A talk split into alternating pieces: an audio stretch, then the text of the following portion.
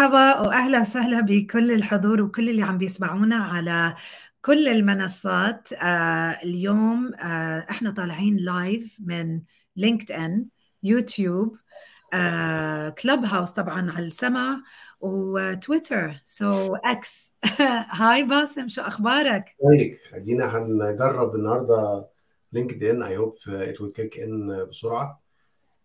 I hope so too لأنه آه إحنا عندنا كثير آه آه هيك connection و interaction على LinkedIn وكثير بهمنا ال LinkedIn ببرنامج 60 minutes كيف كان أسبوعك؟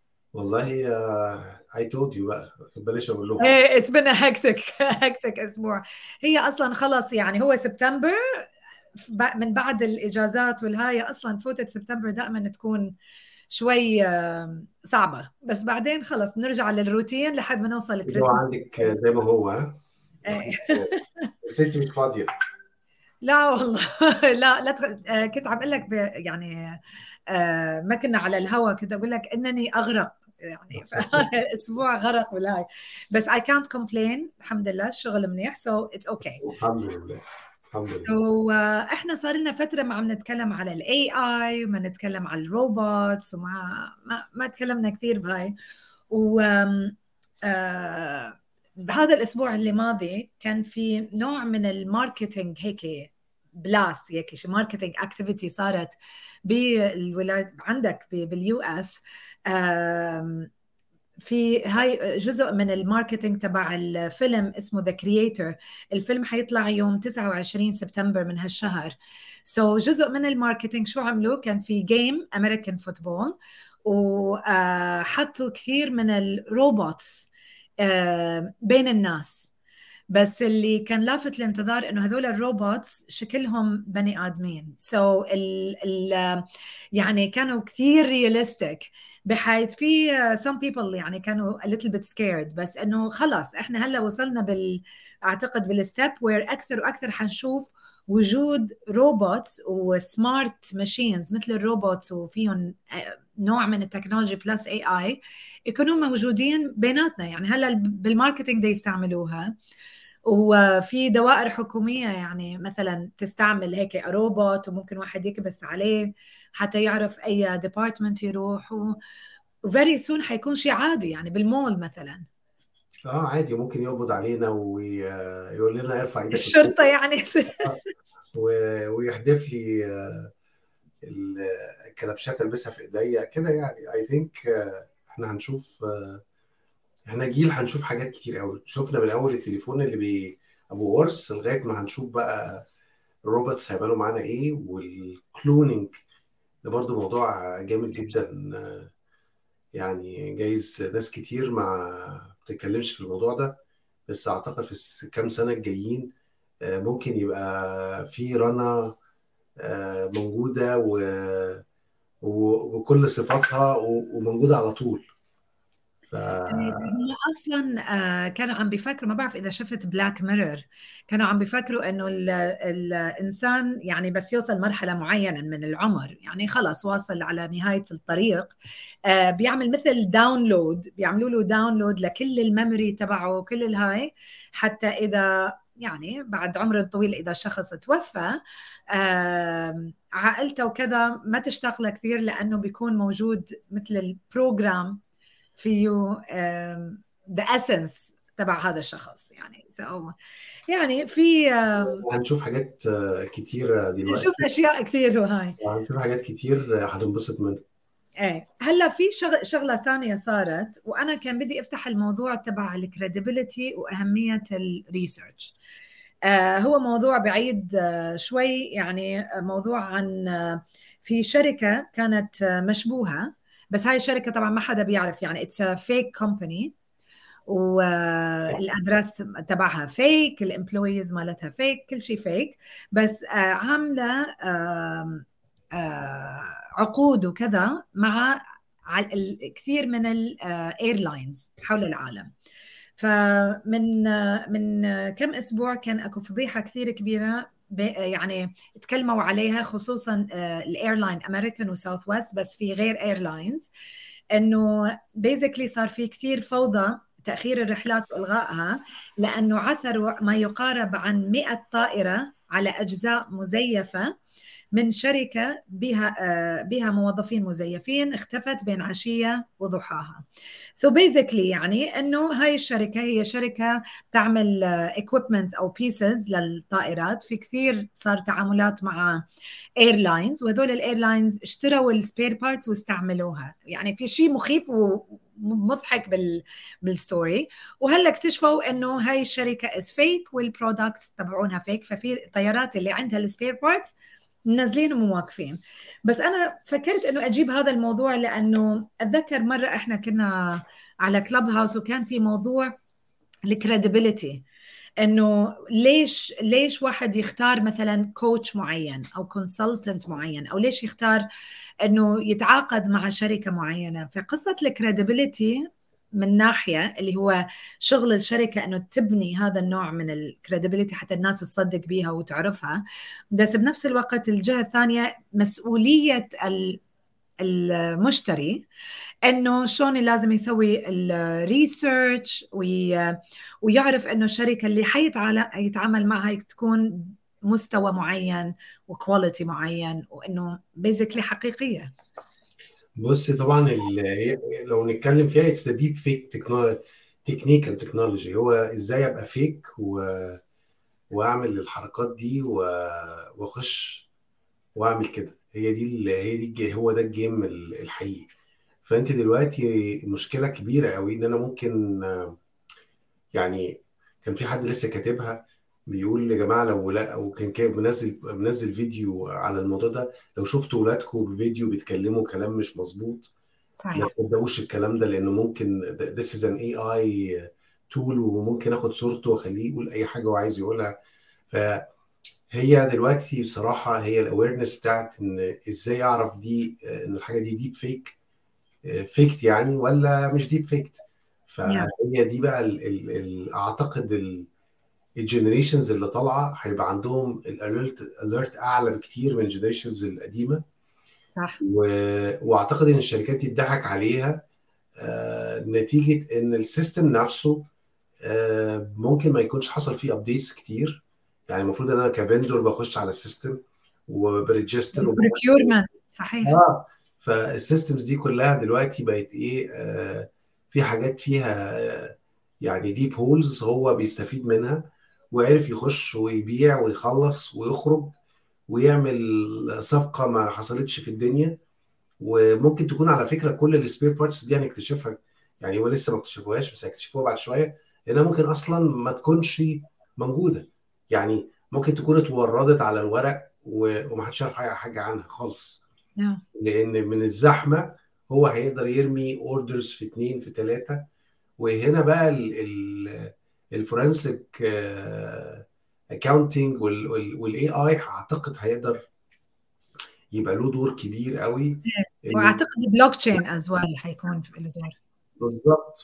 والحتة اللي انت برضو أثرتيها آه ودي مهمة قوي آه حتى من كام يوم كده كنا كتبت post عليها بس كنت بهزر يعني. آه كنت بقول مرة سمعت واحد بيتكلم عن الهجرة لكندا. والراجل بقى قاعد يتكلم ويدي يدي يدي يدي يدي.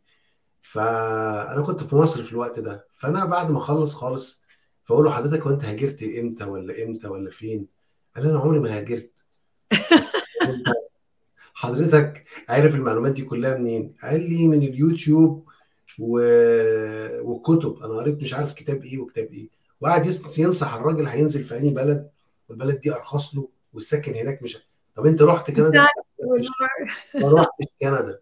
فهي دي الحقيقة المشكلة إن أنت ممكن قلت تخيل واحد زي ده لو بتاخد منه نصيحة في شركتك آه وأنت عندك مشكلة وجبته as consultant هيعمل فيك إيه؟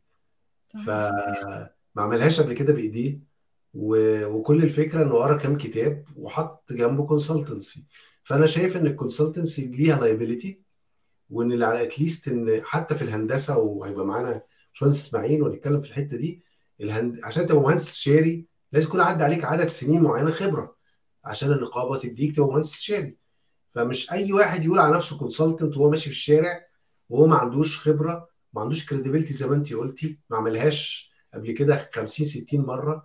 ومش معنى إن أنت آه، يعني خبير مثلا في ال marketing إن أنت هتبقى خبير آه، في الجروث مثلا. مش ده ملوش علاقة بالموضوع. هتبقى خبير في إن أنت آه، تقدر إن أنت تعمل تبيلد استراتيجيز أنت شاطر في حتتك. صح. ساعات بتبص تلاقي إن هو لقى الموضوع ماشي هنا. طب ما نروح الناحية الثانية نقرأ عملتها قبل كده؟ لا ما عملتهاش. طب يبقى ما ينفعش. وما ينفعش أقول إن أنا consultant غير لما يكون مر عليا عدد سنين معينة خبرة و accumulated وزي ما انت قلتي يعني documented أهي أنا عملتها قبل كده. بس. Absolutely absolutely. وهي يعني أعتقد إنه it's very very important إنه إحنا ما ما نشيل المسؤولية من الشخص اللي عم بفتش على supplier أو consultant أو هاي. يعني ما نشيل المسؤولية عن إنه يعمل ال homework تبعه ويعرف هو مع مين يتعامل. هاي مسؤولية كثير دي بقى إيه هتاخد فلوس حلوة من ال insurance. ما هتلاقي الراجل ده لما دخل ال system عندهم حط لهم insurance policy وهتطلع ال insurance policy دي مضروبة و يعني هتلاقي في على بعض.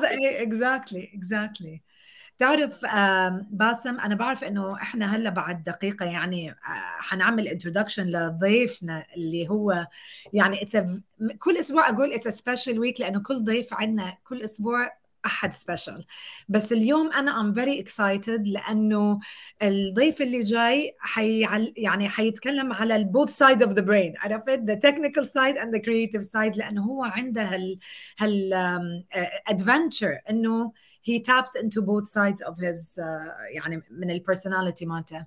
بس قبل هذا لقيت حد لقيت حد شبهي. لا. لا لا بس رهيب رهيب. أنا I'm very طبعا أعظم مني بكثير يعني اليوم حنحكي مع المهندس آه، إسماعيل عبد الكريم يعني I'm so excited بس قبل هذا الشيء uh, وأنت قاعد تقول على قصة إنه let's be يعني let's be sure إنه إنه مين ال companies و how do you research وكذا. كان في interview ذكرتك لأنه أنت بال reverse startup اللي هو إحنا لازم نتكلم أكثر أكثر على ال reverse startup كان في interview مع كودي سانشيز وهي معروفة كثير إنه هي she believes إنه مش كل واحد و it's true مو كل شخص ممكن يكون business مو كل شخص ممكن يكون entrepreneur بس في كثير أشخاص ممكن يكونوا business owners ومو لازم هم اللي يعملوا ال business so there's a new way of creating wealth by buying إن واحد يشتري small companies بس هو يعرف انه ال potential تبع هاي ال small company ممكن تكون huge وخصوصا اذا they invest in buying ال companies اللي يكونون boring يعني هيدي between apostrophes boring companies you know اللي هي it's a service الكل محتاجها بس it's a, it's a boring company you know مثلا laundry company أو you know a mini mart or something يعني هيك very small بس إلها potential انه to grow recurring هاي وانه انت بتفوت و you know انه تغييراتها صحيحه كبزنس بيرسون تغييراتها صحيحه you can double triple your high her setup لأنه تكلمنا بقصة الريسيرش her full يعني الانترفيو كان على الامبورتنس إنه واحد لازم يعمل ريسيرش لأنه ممكن تكون مثلا ال laundry business كثير مربحة بس بهذا الشارع بهال neighborhood it's not أو مثلا ممكن كذا يعني أعتقد إنه قيمة ال research ما متكلمين عليها enough. ف I just wanted to uh, أحط هاي as well إنه please اللي ما بيعرف كودي سانشيز كمان يتابعها ويقدر يشوف ال content تبعها. It's it's amazing. حلو. إيه، لازم لازم نتكلم أكثر عن ال reverse startup يعني هيدي it's another thing هنتكلم وهنتكلم عن ال personal branding بقى و, و... و... إحنا مره انت ت interview me وأنا مره interview كده يعني يلا we'll do that طيب اليوم حلقتنا عن جد غير شكل لأنه آه عم نتكلم عن شغلتين. حنتكلم عن آه ال business side آه بال industry تبع ال fashion وال garments making وبنفس الوقت نحكي عن ال creative side اللي هو ال art photography فضيفنا لهالحلقة هو المهندس إسماعيل عبد الكريم. آه، المهندس إسماعيل عبد الكريم هو محترف متعدد الأوجه يتمتع بخبرة تزيد عن 25 سنة في صناعة الملابس يكملها بشغف عميق بتصوير الطبيعة. آه، بعالم صناعة الملابس خبرة آه، المهندس إسماعيل لا مثيل لها تشمل معرفته الواسعة الجوانب الفنية للمعدات والفروق الدقيقة في التصميم والمعايير العالمية الشهيرة يعرف إسماعيل بأنه خبير الملابس الشامل. وفهم إسماعيل الشامل لعملية الإنتاج بأكملها جعل منه رصيدا لا يقدر بثمن في هذه الصناعة. بالتوازي مع إنجازاته بعالم الملابس يتردد قلب إسماعيل مع إيقاع الطبيعة الذي تم التقاطه من خلال عدسة كاميرته. منذ صغره كان مفتونا بفن التصوير الفوتوغرافي الفوتوغرافي وعلى مر السنين صقل مهارته إلى حد الكمال. آه، أعماله التي تتراوح من المناظر الطبيعية إلى الصور الشخصية هي شهادة على اهتمامه الشديد بالتفاصيل وقدرته الفطرية على تغليف جوهر موضوعاته. so so, uh, بدي رحب وبقول أهلا وسهلا بالأستاذ المهندس إسماعيل عبد الكريم معنا ب 60 minutes business بالعربي. أهلا بحضرتك إزيك يا أستاذة رنا مبسوط إن أنا موجود معاك. يعني الحمد لله كويس. يعني نح إحنا أنا من كندا آه باسم بال US وحضرتك بالسويد. يعني هيك لمينا لمينا نص العالم already صحيح. آه أول شيء بدي آه يعني بدي أشكرك على وجودك معنا ب 60 minutes business بالعربي. آه كان يعني it's a very valuable presence لحضرتك هون.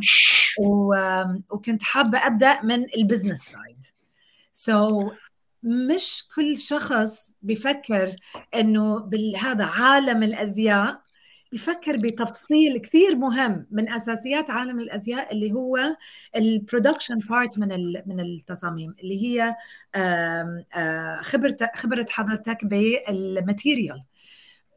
كيف يعني وصلنا لهذا ال side من ال fashion business of fashion طيب هو طبعا اولا أنا متشكر على الاستضافة من حضرتك ومن الأستاذ باسم. مبسوط لوجودي معاكم. أنت شرفتنا شرف كله ليا يا فندم. هي قصة يعني مش عاوز أقول إن أنا عندي passion في ال fashion لا خالص بصراحة. لكن هو أنا بدأت مهنتي كمهندس ميكانيكا في واحدة من كبريات الشركات العالمية واحدة من leading company يعني corporate كبيرة. آه، فكنت بشتغل فيها كمهندس. بعدين هم شافوا إن أنا عندي نظرة مختلفة فاشتغلت في ال marketing. بعدين بتتعامل مع الناس. ومن هنا جه بقى بدأ شغفي بالصناعة ال garment بشكل عام يعني. آه، فساعدت وساهمت يعني في إنشاء العديد من المصانع. في مصر طبعا بلدي الحبيبة وفي بلدان كتير. في ال Middle East وفي أفريكا وحتى في ال Far East كمان أيام ما كان فيها صناعة يعني. آه ال fashion ليه؟ لأن ال garment فيه نوعين في ال mass production اللي هو الشغل العادي وده بيبقى ال setup بتاعه مختلف على ال fashionable garment يعني. هنا ال quantity أقل لكن فلوس أكتر. هنا quantity huge جدا وفلوس أقل. فدي حاجة بتبقى طبيعة شخصية يعني. بس أنا اشتغلت الاثنين طيب طب أنا بدي أخذك بهاي الرحلة. يعني إحنا كنا آه، يعني حضرتك مهندس عندك qualification معين بس فتت بال industry تبع ال fashion. وممكن تكون هاي ال industry بكثير أنواع من ال production بس حضرتك فتت بهذه ال industry شو اللي يميز آه، آه، يعني ال production تبع الثياب عن أي يعني industry ثانية من ناحية ال technical part تبع قصة ال production يعني اليوم في كثير من الناس ممكن يقولون إن ال business of fashion كثير صعب وين واحد بده يفوت وفي كثير competition بس بنفس الوقت بنشوف إنه ال high street مليانة shops عم نحكي عن ال mass production وهي. so so من بعرف إنه حضرتك بال, بال يعني بال back end in terms of the making يعني صناعة ال business بس شو الفرق بين هاي ال industry أو إذا ال production بغير industry ثانية؟ طبعا أنا في الحقيقة ما أعرفش غير industry ثانية بس خلينا نتكلم في اللي أنا بفهمه أكتر. هي صناعة معقدة جدا مش صناعة سهلة وعشان كده دي اللي خلاني حبيت إن أنا أدخل فيها. آه كمان عشان أنا مهتم بال technology بال industrial technology أكتر. فالمهنة دي ال technology متطورة فيها بشكل مخيف. يعني من إن الإنسان كان بيقعد على مكنة يدورها بإيديه من أيام الجدة زمان إلى إن المكنة بتشتغل لوحدها بعض الماكينات يعني. فالموضوع تطور تطور رهيب جدا جدا. في تشالنجز كتيرة لكن أهمها النوليدج لو اللي فرق بين حد وحد يعني إنه ده عنده نوليدج وده ما عندوش. فتصديقا لكلامكم إن اللي هو النموذج اللي باسم ذكره اللي هو اللي كان بيتكلم عن الهجرة وهو عمره ما سافر. ده طبعا راجل سابق ال AI ده AI يعني بدري شوية. اولا أنا مش خايف من ال AI ابدا. أنا شايف إن الإنسان يظل عقله هو أذكى حاجة في الحياة. يعني وهو مسيطر على الدنيا وما فيها فمش عامل لي قلق خالص. في بعض الوظائف اللي ملهاش لازمة إن لازم تنتهي في الحقيقة. وده طبعا يعني حسب البلاد واقتصادياتها يعني. يعني أنا مش شايف مثلا إنسان ممكن يشتغل عامل أسانسير إن هو كل شغلته إن هو يدوس على الزرار يطلع الدور الخامس. ما زال في بعض البلدان الوظيفة دي موجودة. لكن لأ من أول الوظيفة دي للسائق لحاجات كتيرة جدا مش المفروض تكون موجودة والناس دي تنتج حاجة حقيقية تساعد في نهضة البني آدمين يعني. فمهنة أو صناعة ال garments دي صناعة معقدة جدا صناعة متخصصة صناعة متطورة. صناعة يعني الناس في ناس كثيره مش فاهمة إن هي حاجة يعني very advanced industries وهي صناعة مناسبة لبلادنا لأنها كثيفة العمالة. ف وفيها مدخلات كثيره جدا جدا. طب أنا يعني كان عندي سؤال ثاني بس حضرتك you touched on قصة ال AI أول ما فاتت ال يعني ال industrial revolution في كثير من ال jobs مثل ما حضرتك قلت. راحت. اليوم على كلام حضرتك إنه هاي ال industry اللي هي ال garment industry كثير متطورة. يعني مش نفس الأشياء كل كل كم سنة خلص في advancement بال technology فات ال AI already ولا على الأبواب؟ وإذا فات يعني هل هذا حيكون threat لأنه ناس يخسرون أكثر jobs ممكن تنخسر؟ آه لا. هي اولا طبعا المهنة دي أو الصناعة دي صناعة مهاجرة لأن هي صناعة كثيفة العمالة. عشان أعمل مصنع بحتاج عمالة كتيرة جدا جدا. يعني عاوز أقول لحضرتك مثلا إن بلد زي مصر 60% من العمالة في مصر كلها بيعملوا في مجال ال ready-made garments وحده.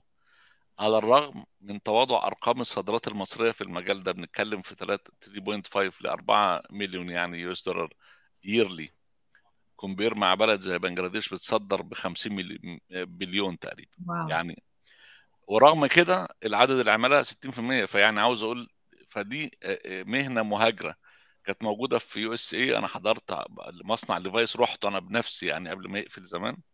كانت موجودة في ال Far East. أنا رحت في سنغافور كان فيها مصانع. وبعدين الناس بتفكر أنا عندي مصنع فيه 1000 واحد عشان يخرج في الآخر بكام؟ ب 1000 دولار في اليوم أو كده؟ لا أنا أعمل مصنع بيعمل لي مايكرو أو كان ساعتها بقى ال ICs والحاجات دي طالعة ومدخلات ال computers وصناعتها أوضة صغيرة تدخل فلوس أكتر من المصنع. فدي صناعة مهاجرة من بلد لبلد يعني. ورغم كده إحنا مش قادرين نستفيد بيها. فهي الصناعة دي صعب يدخل فيها الاي اي بشكل كبير مقارنة بصناعات تانية. لأن إحنا عندنا الموديلات بتتغير. آه طبعا يعني مثلا هقول لحضرتك على سبيل ال ال يعني مثل كده سريع عشان ما أخدش وقتكم. آه كان عندنا قسم القص زمان. فكان الأول بيرسموا على كرتون ويحطوا الكرتون يفردوا القماش أكتر من طبقة فوق بعض ويحطوا الكرتون وبعدين يبتدي يقص كده إيه manual دلوقتي لأ. دلوقتي مكنة بتاخد ال order automatic من الكمبيوتر. طبعا بقاله سنين مش حاجة ملوش علاقة بال AI بس عاوز أقول ده من التطور يعني. وبتقص اوتوماتيك فبتطلع وطبعا بيبقى القص في الحالة دي بيبقى more efficient و more accurate وبيوفر كتير جدا في ال raw material وفي الوقت. فدي الحتة اللي ممكن يبقى فيها تدخل شوية. لكن في الصناعه يعني إن حد يقعد يخيط على المكنة لأ still هتستاهل يعني محتاجين ناس كتير. ودي صناعة ما أعتقدش هتتأثر زي بقية الصناعات. يعني هذا خبر حلو لأنه آه هاي من ال industries اللي كثير مربحة خصوصا إنه آه آه يعني ال high يعني ال high fashion أو ال high street اللي فيها ال shops اللي يعني الموديلات تنزل عندها كثير بكميات يعني.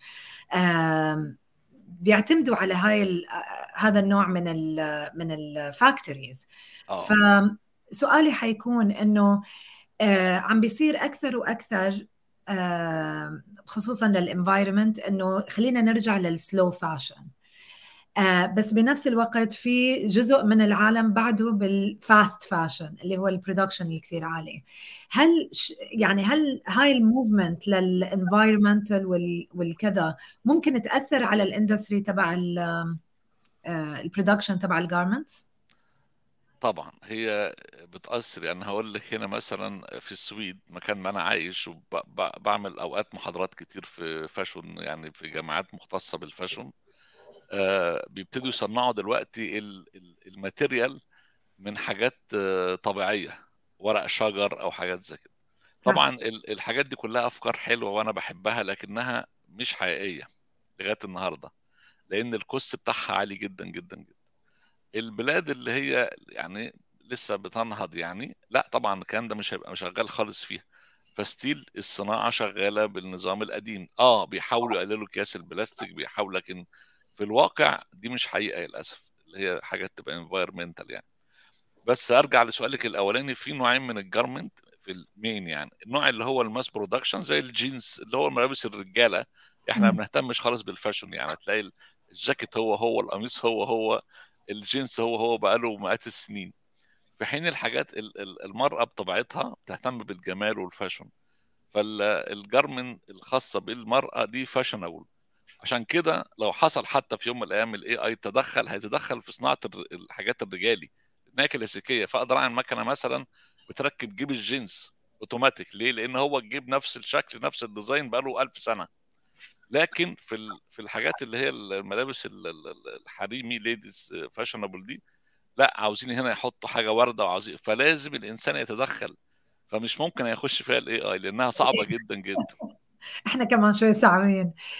طيب أنا بدي هيك نعمل focus على منطقة الشرق الأوسط. اليوم إحنا ما أعتقد إنه إلنا هيك مثل position كبير عالميا كمركز لصناعة ال garments يعني أو هاي.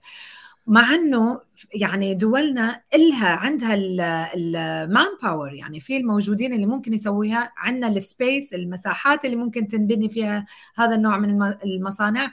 وفي ال budgets يعني في budgets ممكن الدول إنه تفوت وتساعد وتنشط هذا النوع من ال industries ليش إحنا بال Middle East بعدنا مش 100% على الخريطة؟ وشو يعني ال ال يعني برأي برأي حضرتك من خبرتك شو هي ال tips اللي ممكن تساعد إنه لا منطقة الشرق الأوسط تفوت بهاي ال industry هو بكل أسف وأسى كلام حضرتك سليم 100% إحنا مش واخدين من تورتة صناعة الملابس يعني النسبة اللي يعني اللي إحنا نستحقها. في أسباب كتيرة جدا جدا. أول أول ال advantage اللي عندنا إحنا قريبين جدا من Europe فال delivery وال lead time ممكن يبقى أحسن من بلاد تانية بكتير. يعني مثلا تخيل حضرتك لو كنا مثلا على ladies fashionable بيبقوا غالبا جايين من England فإحنا بينا وبين England ما فيش خالص. يعني كان ممكن ناخد ال order في خلال 2 weeks يبقى ال order معمول ومتصدر وموجود في المحلات. في حين لما بيطلبوا من الصين مش هيقل عن 6 6 weeks يعني فطبعا ده بيبقى زائد إن في ناس كتيرة مش عارفة إن الناس دي بقت تاخد فلوس أكتر مننا. يعني الكوست في تشاينا بقى عالي جدا غير زمان. ما عادش هو أرخص مننا لا. لكن إحنا عندنا مشاكل تانية ممكن تكون البيروقراطية الثقافة. آه كنا في وقت من الأوقات رغم إن في بطالة في بلادنا لكن كانت الشباب بتترفع إنها تعمل في هذه المهن. نظرا لأسباب كتيرة. تدني الرواتب. ما أنت النهاردة واحد متخرج من جامعة أو متعلم مش عاوز يروح يشتغل عامل في مصنع براتب قليل. اللي عم الموضوع بيتغير واحدة واحدة لكن مش بالسرعة المطلوبة. فهو آه، الموضوع يعني يعني عاوز أقول إيه يكون في إرادة لكن بصراحة كل حاجة متوفرة عندنا. هقول لحضرتك مثلا المية. إحنا عندنا مية حلوة عشان في بعض الجارمنت محتاجة إنها تتغسل أو تعمل لها آه، نوع معين من التحضير أو السباق. كل ده متوفر عندنا. في بلاد أنا رحتها عندهم الطقس صعب جدا مثلا. عندنا الجو حلو طول السنة. قرب المسافات العمالة ودي حاجة مهمة جدا جدا ال manpower دي. فهي أنا شايف إن يعني يبقى في شوية آه، سياسات تتغير آه، خصوصا السياسات النقدية وتشجيع الاستثمار وتشجيع الصناعات. لا ممكن نوصل لحتة بعيدة أبعد بمئات المرات من اللي إحنا موجودين فيها دلوقتي. بقى لازم نخش بقى في العمق بقى مش هنفضل لو لازم نسأل أسئلة بقى اللي تدخلنا يلا يا رنا يعني مش هينفع كده. استلم أنا بستلم ال creative يلا أخذه انت فوت بالعمق. يلا أنا معك. لا أنت أنت سالتي السؤال اللي فتحت الباب. يعني أنا يعني اليوم مع التغييرات اللي قاعدة تصير آه، بال Middle East خصوصا بالخليج هل ممكن إنه هذا الشيء يعني هذا النوع من ال industries تكون يعني interesting إنه الدول تفكر بيها ولا في إيه رنا عايزة تقول لحضرتك إحنا ليه أهم. باسم و brands قوية في ال Middle East من ال Middle East؟ ده اللي أنت عايز تقوليه مش كده؟ يلا let's go هي عايزة تقول لك كده يعني. هي عايزة تخش تقول لك إشمعنى طالما إحنا جامدين قوي كده ما عندناش ليه حاجات مؤثرة؟ إحنا جامدين وعندنا نماذج في الحقيقة أكثر من يعني رائعة في.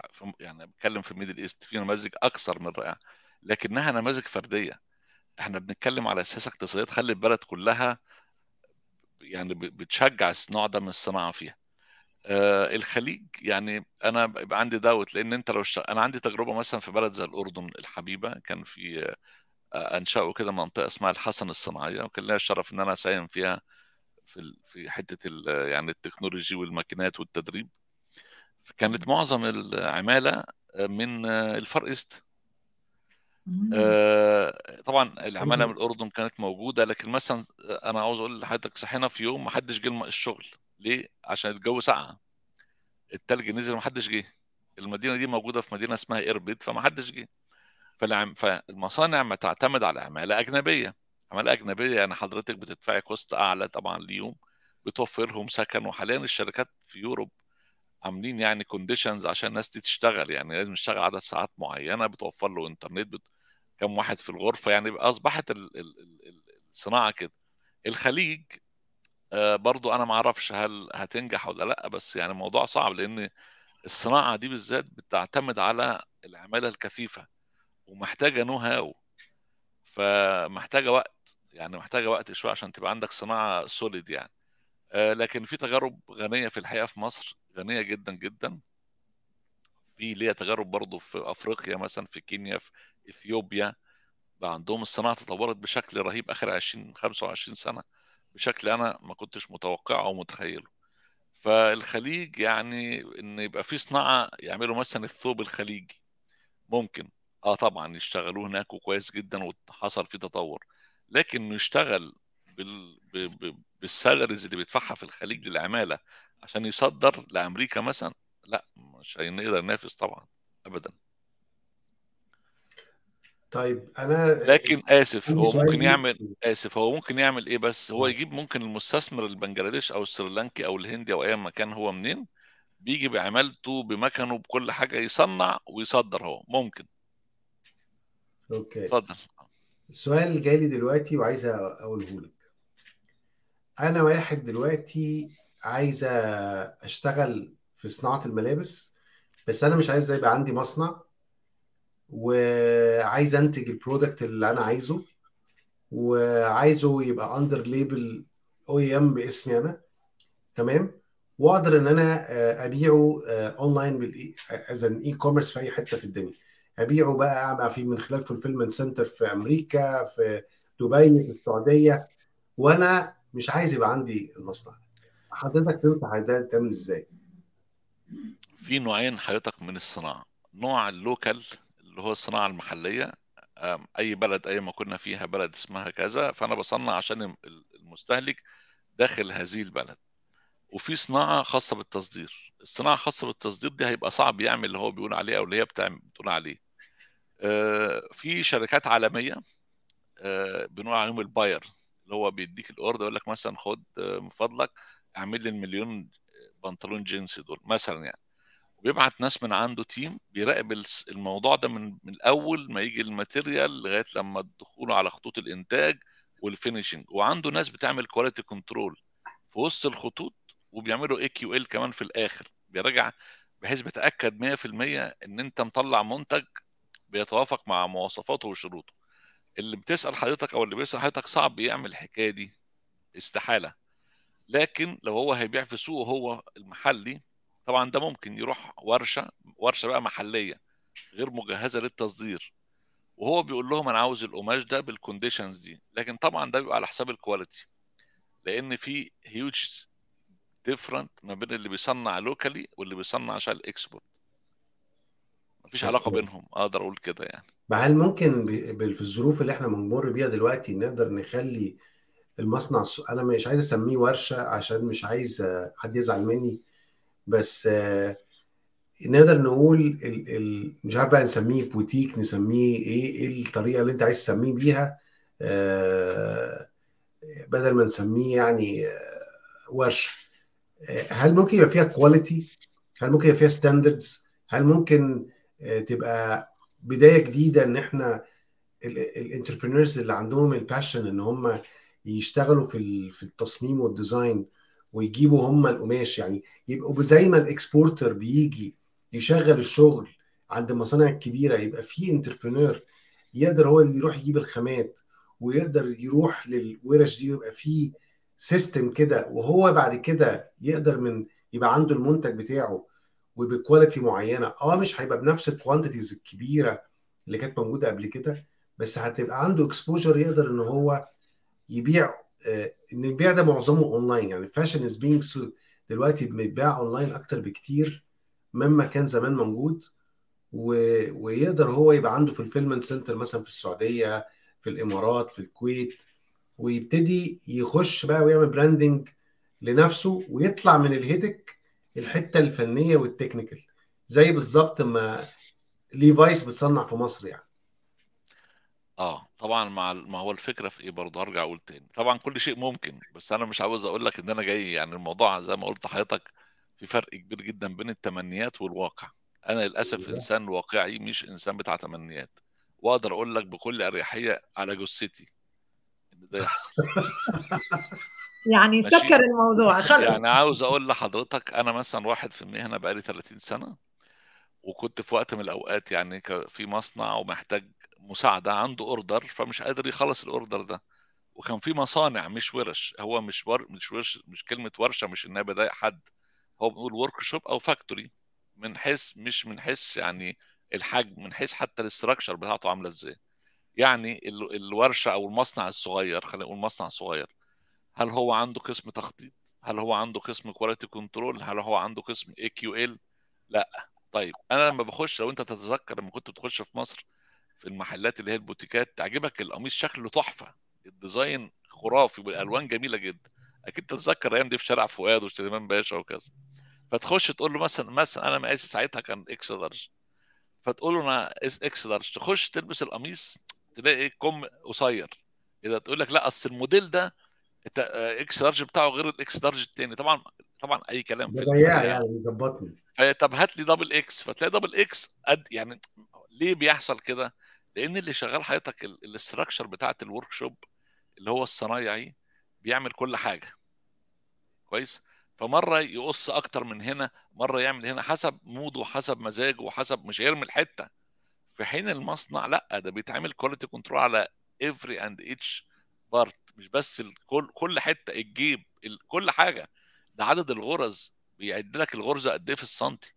فهي مش فكرة تعقيد وفكره فكرة يعني أنا لكن هو ده الواقع. فأنت لما كنت بتخش أكيد تتذكر أنت الحكاية دي. يقول لك لأ ده موديل مختلف. موديل مختلف ده قياسات عالمية. مفيش فيها موديلات. يا اما بتتكلم بأرقام. يعني يقول لك مثلا 42 آه، 5 يعني كرقم أو X large أو لا يعني حاجات international ما فيش فيها كلام يعني.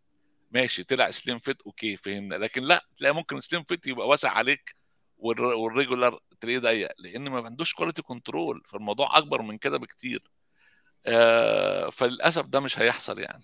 آه يعني من واقع التجربة العملية. لكن كفكرة زي ما قلت مثلا حد عنده connections كويسة أو واحدة مثلا عندها مهارات في ال design بتعمل design كده خاص بشهر رمضان مثلا يعني أو حاجة خاصة بالكريسماس أو حاجة خاصة فرعوني يعني عندها حاجة very special فتقدر تروح مكان ينفذ لها ال design بتاعها ساعتها هي مش هتهتم خالص بال quality في الناحية دي.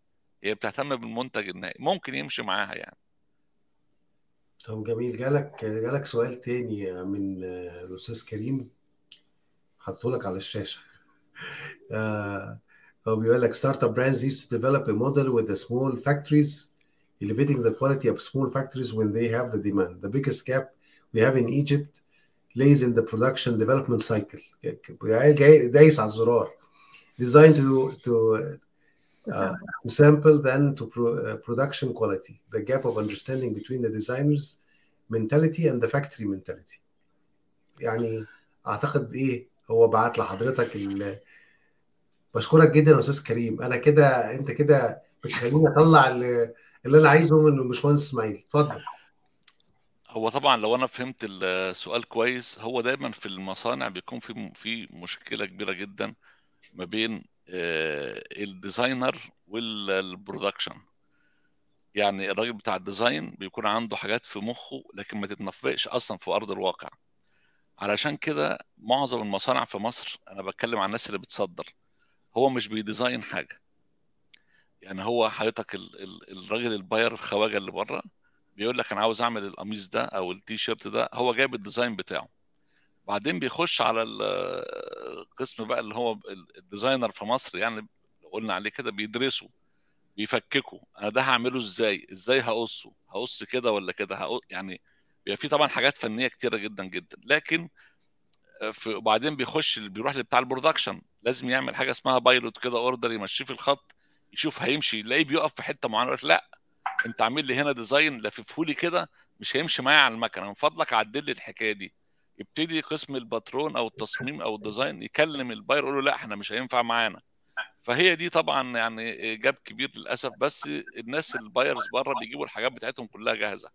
إحنا بنبقى أو المصنع بيبقى منفذ أكتر منه ناحية للأسف إبداعية أو كذا يعني.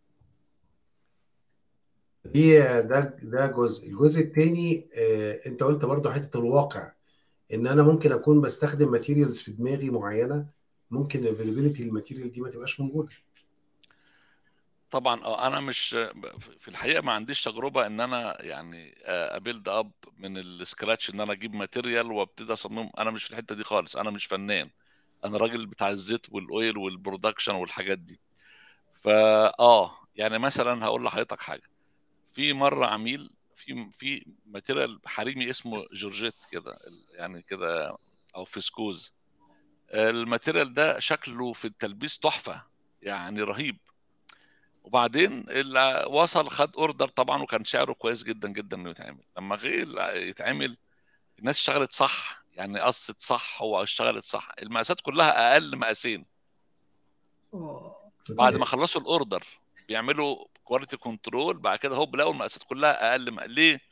لأن technical wise بقى ال material دي لازم ترتاح يومين. يعني بيجي القماش roll لازم تفكه من على ال roll كده وتسيبه يومين مرتاح. مثلا يعني. ففي حاجات فنيات دقيقة جدا في الصناعة. عشان كده مش أي حاجة تنفع تتعمل. صحيح. وعلشان كده لما لما العميل بيبعت لك الشغل الأول بيديك sample وأنت بتجرب. ال sample دي عندك وبتقيس الوقت الزمن بتاعها. بتقول آه تاخد منها دي كام minutes وبالتالي بتحاسبه عليها. على حسب طبعا السهولة أو الصعوبة اللي فيها ومن أهمها طبعا ال material إزاي handle ال material. الموضوع كبير يعني على فكرة. طبعا الموضوع كبير مش سهل يعني آه. إحنا بنحاول نبسطه بشكل إن إحنا لو في حد بيفكر في الموضوع يبقى بنحاول نجاوب نجاوب على ال... على الأسئلة بتاعته. طبعا طبعا. وأجي لحضرتك طبعا أنا الحاجة اللي هقولها دلوقتي دي يعني المفروض يعني يعني هو الدولار ب 40 جنيه ماليش دعوة. يعني دلوقتي هم أحرار بقى تمام؟ يعني ال 40 جنيه دول ما يخلوناش يبقى عندنا very competitive edge في التصدير ووضعنا بالوضع اللي إحنا موجودين فيه ده. آه طبعا. ده سؤال مهم وسؤال ناس كتيرة جدا بتسأله آه، إن أنا الدولار لما يوصل سعره عالي زي كده ده أنافس العالم كله أنافس الصين وبنجلاديش وكذا. لكن لما تعرف سيادتك إن بلد زي بلدنا الجميلة بنستورد 80% تقريبا من المنتج ده. يعني أنا برضو بدفع 80% من قيمة الدولار. أوكي. دي حاجة مهمة يعني لازم ما نغفلهاش. أنا مش بقول أنت مش تكسب هتكسب طبعا لأنك عندك الحاجات كتيرة بتجيبها من مصر. يعني في بعض ال materials وطبعا وال وال man power والحاجات دي كلها مصرية. ولكن 80% غالبا يعني بتستوردها. آه، فدي حاجة. لما عدم توافر السيولة بيعمل لك مشكلة لأن إحنا قلنا إن ال- ال- إيه اللي بيخلي العميل يجي يشتري من مصر أو من أي بلد بنجلاديش أو سريلانكا أو أي بلد على أساس إيه؟ حاجتين. السعر اللي أنت بتوفره له. طبعا ال quality ما ما فيش فيها نقاش. هو كده كده مش هياخد منك الشغل لو مش بال quality اللي أنت متفق معاه عليه يبقى اذا السعر والدليفري فأنت عندك تقدر توصل أسرع من أي حد يعني إن أنت نظرا لقربك من Europe. فدي ميزة عندك تنافسية. عندك ميزة تانية كمان بالنسبة لل USA إنك ماضي اتفاقات مصر من البلاد أو Middle East أكتر من الأردن وأكثر من بلد مع أمريكا إنها تصدر بعدد لا حد له مثلا يعني. عندك اليورو وأنا عندك حاجات كبيرة advantage مهولة. طيب يبقى 80% بتجيبه بالدولار. يبقى أنت ماشي بتتكلم في ال في ال 20% لازم بقى يبقى عندك دولار عشان تجيب بيه التمن- ال raw material بتاعك عشان تشتغل. لو تعطلت أسبوعين طب لو شهر طب لو الحاجة مستنيها ما دخلتش بتبقى مشكلة بتبقى يعني نقمة للأسف الشديد يعني. فا آه سعر الدولار مغري جدا ويكسبك لكن مش هو ده بس لوحده. تمام. كان كنا إحنا اتكلمنا قبل كده في موضوع وشفت إن الموضوع ده من الحاجات اللي محتاجين حاجة تكلمنا عليه. وهي إن دايما الناس اللي بيشتغلوا في يعني في صناعة الملابس عامة ما بيبقوش جاهزين بكل ال production items عشان to start production ممكن تكلمنا عن الحكاية دي؟ آه في الحقيقة ب- يعني بدون ذكر الأسماء يعني بس واحد من ال- يعني كبار صناع الملابس في العالم فكان يقول لك كلمة ال preparation التحضير. الصنعة دي أو الصناعة دي قائمة على حاجتين ال planning إنك تعمل تخطيط كويس والتحضير. للأسف نرجع تاني نقول إن إحنا بنستورد 80% من ال من ال material بتاعتنا. فأنا مثلا هقول برضو تاني جالي قميص جالي order ب 2 مليون أو 100 ألف أو 10000 أو طبعا بتكلم على التصدير يعني. فيجي الحد لو هو ما عندوش experience كفاية بيشوف محتاج إيه محتاج القماش محتاج زرار محتاج خيط محتاج label محتاج كذا. طب ال label ما جاش. يقول لهم مش مشكلة نبدأ. ما هو جاي في السكة. طيب إيه ال- احتمالية إنه ما يجيش أو يقعد في الجمارك أو يترفض أو المركب تت... يعني ايا كان يحصل مشكلة. فيبتدي يشتغل و full capacity وبعدين يجي في مرحلة ال label يقف. فالخط كله يقف. فمفيش شغل. فتعمل إيه؟ يا إما المصنع هيقف وبالتالي أنت بتدفع فلوس الناس من غير ما تعمل حاجة أو تفضل خطوط الإنتاج وتدخل منتج تاني. طبعا ده بمعناه إن أنت بتغير ألوان الخيوط وال set up بتاع المكنة وال layout والناس بتقعد إزاي. موضوع صعب جدا جدا. فمن أهم حاجتين اتعلمتهم في الصناعة دي ال- التخطيط والتحضير planning وال preparation يكون معاك كل حاجة في إيدك وتكون عارف هتبدأ إمتى وتخلص إمتى. طبعا في مشاكل في النص عشان كده بنتكلم في موضوع ال- العمالة. آه، ودي من أهم الأزمات اللي بتواجه الصناعة. دي موضوع ال turnover في العمالة واللي كان بيوصل ل 100% إن أنت المصانع غير ال workshops ال workshops ممكن بياخد القطعة هو بيخلصها كلها. واحد بس هو سوبر ويقدر يعمل كل حاجة. في حين إن ال mass production أو عشان export لأنه بياخد مبالغ زهيدة عشان يغطي التكلفة دي كلها فبيعمل أرقام مفزعة. نتكلم في مئات الألوف أو ما كانش millions pieces of garments يعني. فلما بيحصل إيه لو حد غاب عشان حد عيان أو حد يعني ال excuses اللي حضراتكم عارفينها فبيوقع الحتة دي.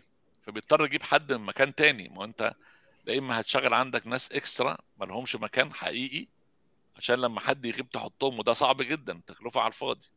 ده في ناس بتوصل إن يبقى عنده 15 و 20% زيادة عشان نسبة الغياب بس. طيب طيب. طب وده وبعدين بقى هل ال 15% دول يقدروا يعملوا كل المراحل؟ ما أنت عندك برضه بيقول عليهم جوكر يعني بيقدر يقعد مثلا على مكنة متخصصة لكن مش كلهم. فده بيعمل مشكلة برضه في البرودكشن وهكذا يعني. فالموضوع يعني متكامل له علاقة بالثقافة له علاقة بالوعي له علاقة علاقة بسياسات كتيرة جدا جدا في الآخر. بشوف إن بلد زي بنجلاديش ليها كل الاحترام والتقدير طبعا بتصدر لوحدها ب 50 مليار دولار. واو. 50 مليار بلد زي بنجلاديش. إحنا في مصر طبعا أنا بتكلم على بلد بنصدر من 3.5 ل 4 على أحسن تقدير سنه السنة دي يعني 2023 ففي جاب طبعا كبير. نقدر نوصل للارقام دي يعني تخيل سيادتك لو إحنا وصلنا في مجال الملابس بس إحنا صدرنا ب 50 مليار دولار في الظروف دي في السنة. واو فكنا يعني يبقى عندنا حلينا مشاكل كل مشاكلنا. تقريبا. 30 مليار بس. آه وطبعا بال... 60 مليار هنبقى في حتة طيب. ثانية وبلاس بقى إن أنت عندك آه، كمية العمالة اللي هتشتغل قد إيه. لأن هي أنا بشوف إن ميزة ال- ال- الصناعة دي مش أكتر حاجة الفلوس يعني لكن يكفي إنها تشغل لك millions of people صحيح. صح. ده صناعة كثيفة العماله في جدا سؤال جدا. لحضرتك موجود من المهندس محمد راضي وبيسألك على ال non-woven أنا الحقيقة طبعا ده سؤال آه، بيقول لك what are the new trends in this industry? How can we uh, use the non-woven material in this industry? هل عندك آه، إجابة. والله لو أنا فهمت برضو السؤال عشان أنا مش بتاع أنا مش بتاع textile أو textile أنا بتاع garment أكتر لو هو يقصد بال non-woven يعني مثلا آه، لما كانت الكورونا موجودة لو أنا فهمت السؤال صح بتاع حضرته باشمهندس محمد راضي. آه، لو في أيام الكورونا ما كناش ننفع نعمل ال- اللبس بتاع ال- ال- الطواقم الطبيه من من القماش العادي اللي هو ال- ال- ال- أعتقد هو بيسأل على نفس السؤال ده. بالظبط آه كده. مش الووفن العادي. ليه؟ آه. لأن حضرتك الإبرة لما بتخيط وجدوا إنها بتعمل خرم هول في قلب الماتيريال في قلب ال- الووفن يعني. وبالتالي بتدخل ال- الكورونا.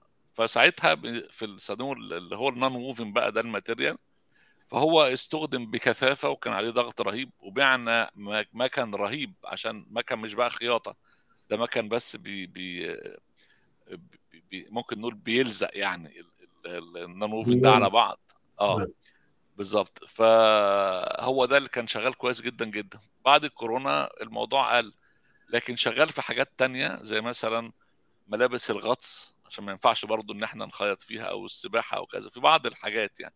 لكن أنا ما أعرفش إن كان ترند ولا لأ لأن مش آه فما أقدرش أجاوب يعني. بس هو دي أكتر فترة كانت فيها شغل كتير جدا. حتى نوع المكن. بقينا نوقف شغل ال- المكنه اللي بتخيط خالص يعني. هي فترة الكورونا. okay. لا أنا عندي يعني لأنه اليوم عم نتكلم نتكلم على material جديد أو هاي. يعني حضرتك مهندس إسماعيل بال بال بال industry صار لك فترة كبيرة. شو أهمية ال personal development حتى دائما تكون up to date بال the latest machine ولا شو تغيرت بال بال industry مثلا معايير معينة يعني اكتشفوا مثلا يعني إنه في نوع شيء toxic بجزء part من ال production line لازم يتغير لأنه ال standards تغيرت أو المعايير تغيرت. non material non-woven يعني شو شو هي ال journey تبع ال personal development حتى واحد يبقى up to date بال industry هاي؟ طيب هي آه، زمان نرجع نقول تاني مش من زمان قوي يعني من يعني من أوائل التسعينيات كانت المكن مكنة عادية بتخيط وخلاص.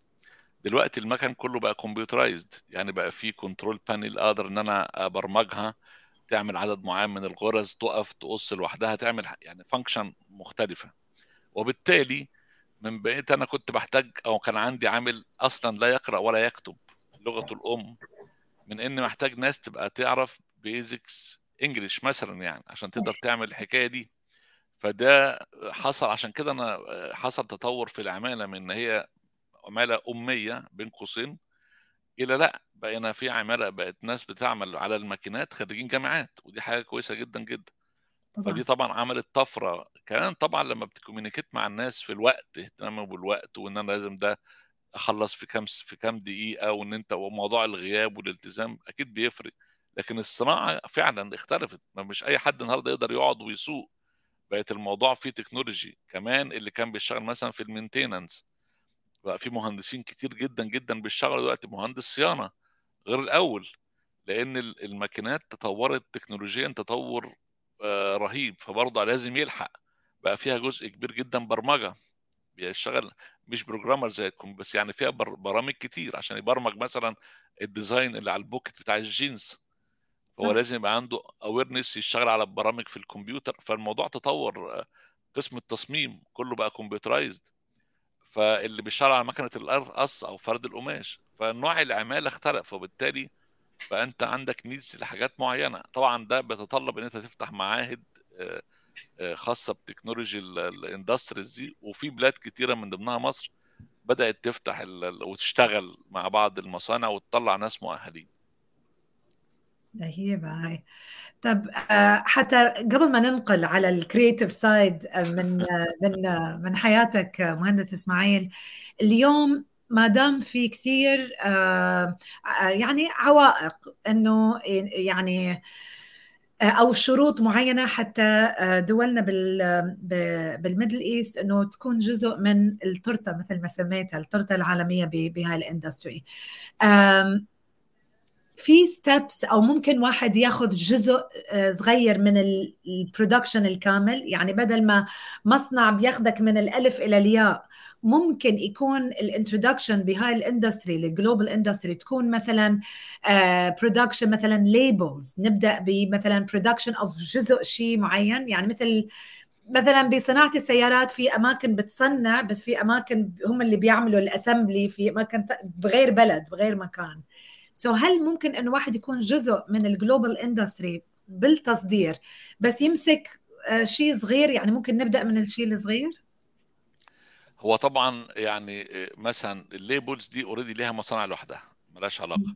صح. ال ready-made garments في direct الصناعة اللي هي اللي هو في كذا نوع منها. في نوع اللي هو بيبقى حد بيتفق معاكي إن انت بتشتري ال material بتعملي كل حاجة بت... بت... الصباغة الكل كل حاجة. وفي ناس تانية بتعمل حاجة اسمها C and M cut and make أنت مجرد بيبعت لك كل حاجة أنت بس بتقصي وت... وت... وتخيطي. ما بتعمليش أكتر من كده. آه ولكن لازم يكون عندك يعني طبعا في بعض البلاد عندهم الحكاية دي. عندهم ناس مثلا بتعمل قص بس. لكن بالتجربة الموضوع ده ما هوش efficient. لأن أنا في المصنع. يعني لا يعني ك economy للدولة it's not efficient. لا لصاحب ال business كمان. آه لأن أنا النهارده زي ما قلت لحضرتك مثلا جالي order أنا عندي مصنع الكباس بتاعته أطلع في اليوم 1000 pieces مثلا. فجالي order صغير فممكن أدخل معاه حاجة تانية. فلازم أنا عندي flexibility يبقى عندي بقى القص عندي ال design عندي اللي هو يقدر يمو... يعني يساعدني في الحاجات دي. صح. لكن هو مثلا ممكن يكون بيعمل آه مش يعني عاوز أقول إيه مثلا في ال finishing ممكن واحد يعمل unit بس يعمل finishing اللي هو موضوع مثلا المكوى والتعبئة. يعني يعمل ده ودي صناعة على فكرة صناعة هيوج يعني مثلا في البدلة أو في الجاكيت ماكينات هيوج جدا عشان عشان تطلع ال finish ده. فممكن حد يبقى عنده الجزء ده من الصناعة يعمل بس ال finishing آه لأن الصناعة بتخش في أكتر مرحلة ال preparation القماش بيجي بعدين بيتفرد زي ما قلنا وبعدين بيبتدي يتقص بيبتدي يخش مرحلة التحضير وبعدين ال assembly وبعدين ال finishing فطبعا كل مرحلة فيهم فيهم quality فصعب تقسميهم في أرض الواقع. مم. أنا ما شفتش ده بصراحة في أي بلد. آه، حضرت تجربة في الصين زمان ما أعرفش إن كانت موجودة ولا لأ إن هم مثلا بيبعتوا بس للبيوت. يعني بيروحوا للبيوت في القرى وفي النجوع يبعتوا له مكنة خد المكن ده في بيتك ويبعتوا له القماش مقصوص ويجي ياخدوه منه آخر اليوم اوه واو. بس هاي آه. فكرة حلوة اللي يعني و- يعني هيدي مثل ال- إذا إذا شيء منظمة كأن جي أو عملتها ممكن هاي كثير تساهم آه. ان لكن هي طبعا يعني برضو مش مش كل بلد ينفع نطبق فيها نفس النموذج ده. لأن مثلا عندك transportation سهل. يعني هناك مثلا في قطر بيروح كل يوم مثلا يعني. آه في الناس عارفه تشتغل إيه ما فيش أي تأخير بتوصل في اليوم بال quality لكن ممكن لكن البديل إيه؟ إنه مش لازم يدخل في حاجة صعبة. ممكن يبدأ ب unit صغيرة يعمل حاجة سهلة ويجرب الأول في ال local market ويشوف. مشيت معاه يبتدي يتوسع يعني. أو ممكن حاجة تانية حضرتك. في حاجة اسمها ناس بتشتغل subcontract يعني المصنع الكبير واخد order 100000 مثلا. هو ما عندوش ال capacity دي.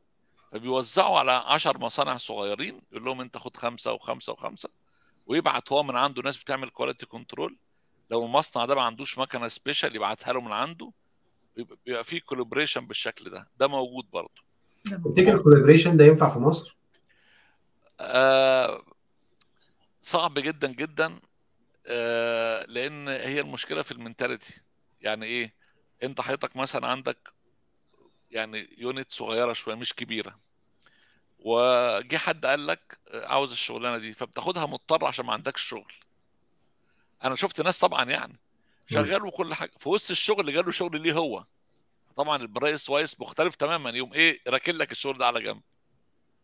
واخبط راسك في الحيط. وأنت عندك عقود ولازم ت deliver وعندك طيران وعندك فطبعا بتبقى التكلفة يعني آه extremely high تضطر تسحب الشغل تاني وتفضي له مكان يعني آه. ف it depends بقى. فيها بقى culture أكتر منها. لكن هي تنفع تنفع طبعا. طب عشان نخش في في الحتة ال- اللي أنا بالنسبة لي very exciting وعايزين نتكلم معاك فيها.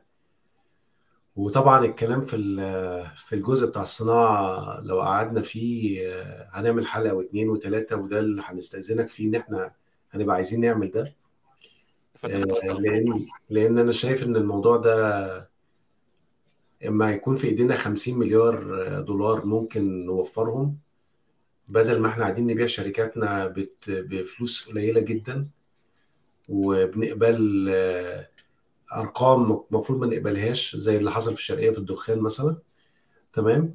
ففي صناعة زي دي ممكن تغير وجه كامل لبلد زي مصر. أنا سؤالي لحضرتك آه، عايزك تدينا روشتة كده. أنا عارف إن أنت عارف ال ال السوق المصري وفاهم كمان mentality ال business owner أنا بسميه business owner على فكرة عشان هو business owner تمام صاحب المصنع. وعارف mentality ال ال العمالة و mentality ال ال كل management team والسوق كمان.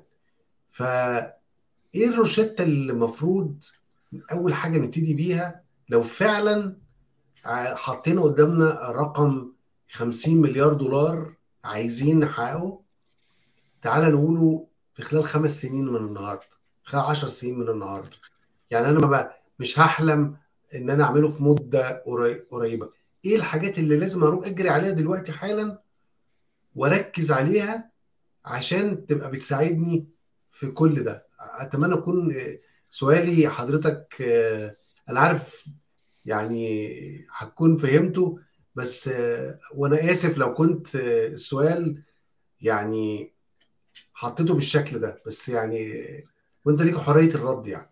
لا طبعا تحت أمرك. هو يعني أنا أقل واحد أكيد أقدر أحط الروشته دي مصر يعني فيها ما شاء الله يعني ناس عمالقة وعندهم كل الحلول وكل حاجة لكن ممكن نقول إيه آه، يمكن عشان أنا يعني عشت بره شوية وشفت مصانع كتير فيعني ممكن أقولها مش أقول روشته أقول أمنيات لبلدي الحبيبة إن ممكن لعل منهم أمنية تكون تساهم أو تساعد يعني. لكن بالحقيقة أنا أقل بكتير جدا إن أنا أحط روشتة يعني بصراحة أنا آسف يعني بس رحم الله امرئ عرف قدر نفسه. طيب. آه، صناعة ال- تواضع بس التواضع ده بس لا لا حقيقه حقيقه يا فندم صحيح. فحضرتك أنا هتكلم على مصر تحديدا. مصر بلد آه، فيها كل الإمكانات آه، إنها تعمل تصدر مش بس ب 50 ب 100 مليار. هي عندنا أكثر من مشكلة. في حاجات تقدر تحلها وفي حاجات لا. يعني رقم واحد الكالتشر طبعا. إن يبقى أنا عاوز أشتغل عادي إن أنا أشتغل في عامل في مصنع يعني كانت الحاجات المهمة جدا الناس تستغرب. هو خريج جامعة وما شغال وحابب يشتغل في مصنع ما عندوش مشكلة مبسوط. لكن لما كان بيروح يتقدم لواحده يتزوجها كانت بترفضه. أنت بتشتغل إيه؟ هو خريج وكل حاجة. فدي كانت دي كانت دي مشكلة ثقافية اجتماعية ملهاش علاقة بالبلد قوي يعني. مثلا أنا بقول لحضرتك مثل كده سريع في الجنب يعني. لكن طبعا الإنفراستراكشر إن هو في طرق في مصر في مية في كهرباء في غاز دي حاجات مهمة جدا للصناعة. ممكن لو بعض الإجراءات تيسير الإجراءات التوسع في إنشاء المصانع المناطق الحرة سواء العامة أو الخاصة اللي هي ملهاش علاقة بمصر خالص هو حد ملوش علاقة بمصر مش عاوز يبيع حاجة في مصر. هو بيجيب كل حاجة من بره وبيصنع وبيصدر لبره. آه كنا في فترة في فترات عندنا حوافز للمصدرين. لو دي رجعت تاني أعتقد ممكن تساهم. عندنا في مشكلة الناس كلها برضو ممكن تندهش منها هي عدم توفر العمالة الكافية. وفي نفس الوقت تقدرش تجيب عمالة من بره. يعني حضرتك طبعا الناس تستغرب إن إزاي عندنا بطالة إلى حد ما وفي نفس الوقت ما فيش عمالة كافية. أيوه ما فيش عمالة كافية في في الصناعة دي. فلو توسعنا النهارده تخيل مثلا حضرتك عملت يعني لو قلنا النهارده بتصدر 3 3.5 مثلا بليون وعندك مش عارف بالظبط أرقام كام بس يعني كام مليون بيشتغل في في الصناعة دي. فبنتكلم عاوز ضعفهم. لو هتوصل مثلا ل 10 هنقول ل 7 مليار ل 10 فعاوز ضعفهم عمالة. فعاوز عمالة مدربة. فلازم تكون عندك مدارس مهنية تدرب الناس دي تطلع تشتغل. فالموضوع ياخد شوية وقت. فهي برضو لازم الدولة بتساعد. في برضو حاجة مهمة بالنسبة للسياسة النقدية إن سيادتك بتستورد خاماتك من بره. فمحتاج إن أنت تستورد حاجات من فلوسك أنت. يعني أنت بتبقى مثلا متعاقد مع شركة مكن بيديك تسهيلات في الدفع. فمش محتاج توفر 100% من الفاتورة قبل ما تستوردها. فإذا اتحط شرط مثلا يعني مثلا إنك لازم تغطيها 100% هتجيب منين؟ مش تقدر. ففي سياسات كتيرة في الآخر بتساهم لكن كبلد فيها انفراستراكشر فيها كل حاجة فيها كهرباء ومية. بقول كده ليه؟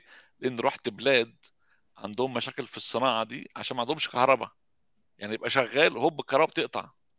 دي مشكلة كبيرة كبير يعني جدا. مثلا المية إحنا عندنا في مصر مية حلوة. يعني ميتنا مية النيل مية حلوة يعني. في بلاد تانية ميتها مالحة فلما يدخلها عشان يغسل الجنس ما بتنفعش.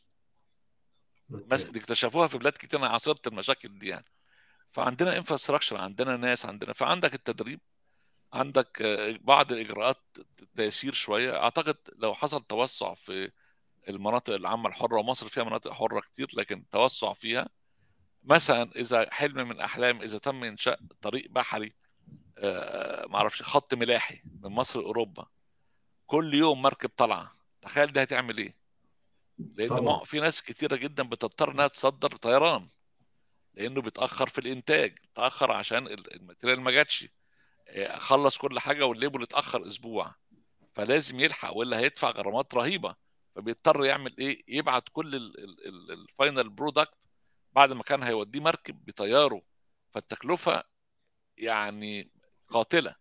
فلو عندك خط ملاحي مثلا من مصر ل Europe بيطلع كل يوم ده هيسهل كتير جدا جدا. وهكذا يعني. صحيح صحيح. كبداية. أنا أعتقد أنا لازم أسلم رنا الرايه عشان نبتدي نتكلم في الحتة التانية اللي أنا شايف إن هي إحنا محتاجين لها كلام كتير. الفاشن ده بتاع مهندس إسماعيل. والموضوع ده يعني الموضوع ده يعني عايز أعرف كل حاجة عنه. اتفضلي يا رنا. يعني أريد أبدأ بشغلة صارت معك مهندس ب 2022 أعلنوا عن صورتك اللي هي التقطها هي لحظة محورية من التغيير الاجتماعي في مصر كأفضل صورة صحفية لهذا العام. بدي أبدأ من هذا البارت. وحابه أعرف لأنه حضرتك مش بس إنه هذا شغف و hobby وشيء هيك بتحبه on the side لا هذا حسيتها أكثر من هيك بدليل إنه مو بس awards أخذت عليها بس كمان كان عندك معارض بهذا الشيء. يعني آه, آه، يعني تحت الهواء كنت عم أقول لك إنه كثير استمتعت إنه عم شوف معرض ظلال القاهرة بالسويد اللي اللي موجود بالسويد وكان الصور شيء رائع. so يعني اولا ما أريد أقول إنه ليش بديت بالتصوير لأنه مبين إنه هذا شيء من الطفولة. إنه شو اللي خلاك تقول إنه أنا مش حترك التصوير؟ مع إنه حضرتك كثير ناجح بال بال professional part من حياتك. هو في الحقيقة يعني يعني الشغف كل إنسان بيلاقي بيلاقي شغفه في حاجة. وأنا الشغف في التصوير منذ الطفولة. مش عارف أقول بقى السن ولا عشان الناس ما تكبرنيش يعني. يعني داخل في في 45 سنة تقريبا بصور.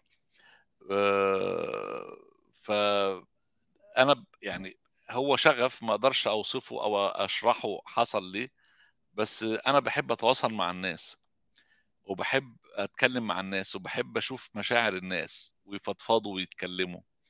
ف نظرا لطبيعة شغلي اللي كانت بتخليني أسافر كتير طبعا تعرفت على ثقافات متنوعة.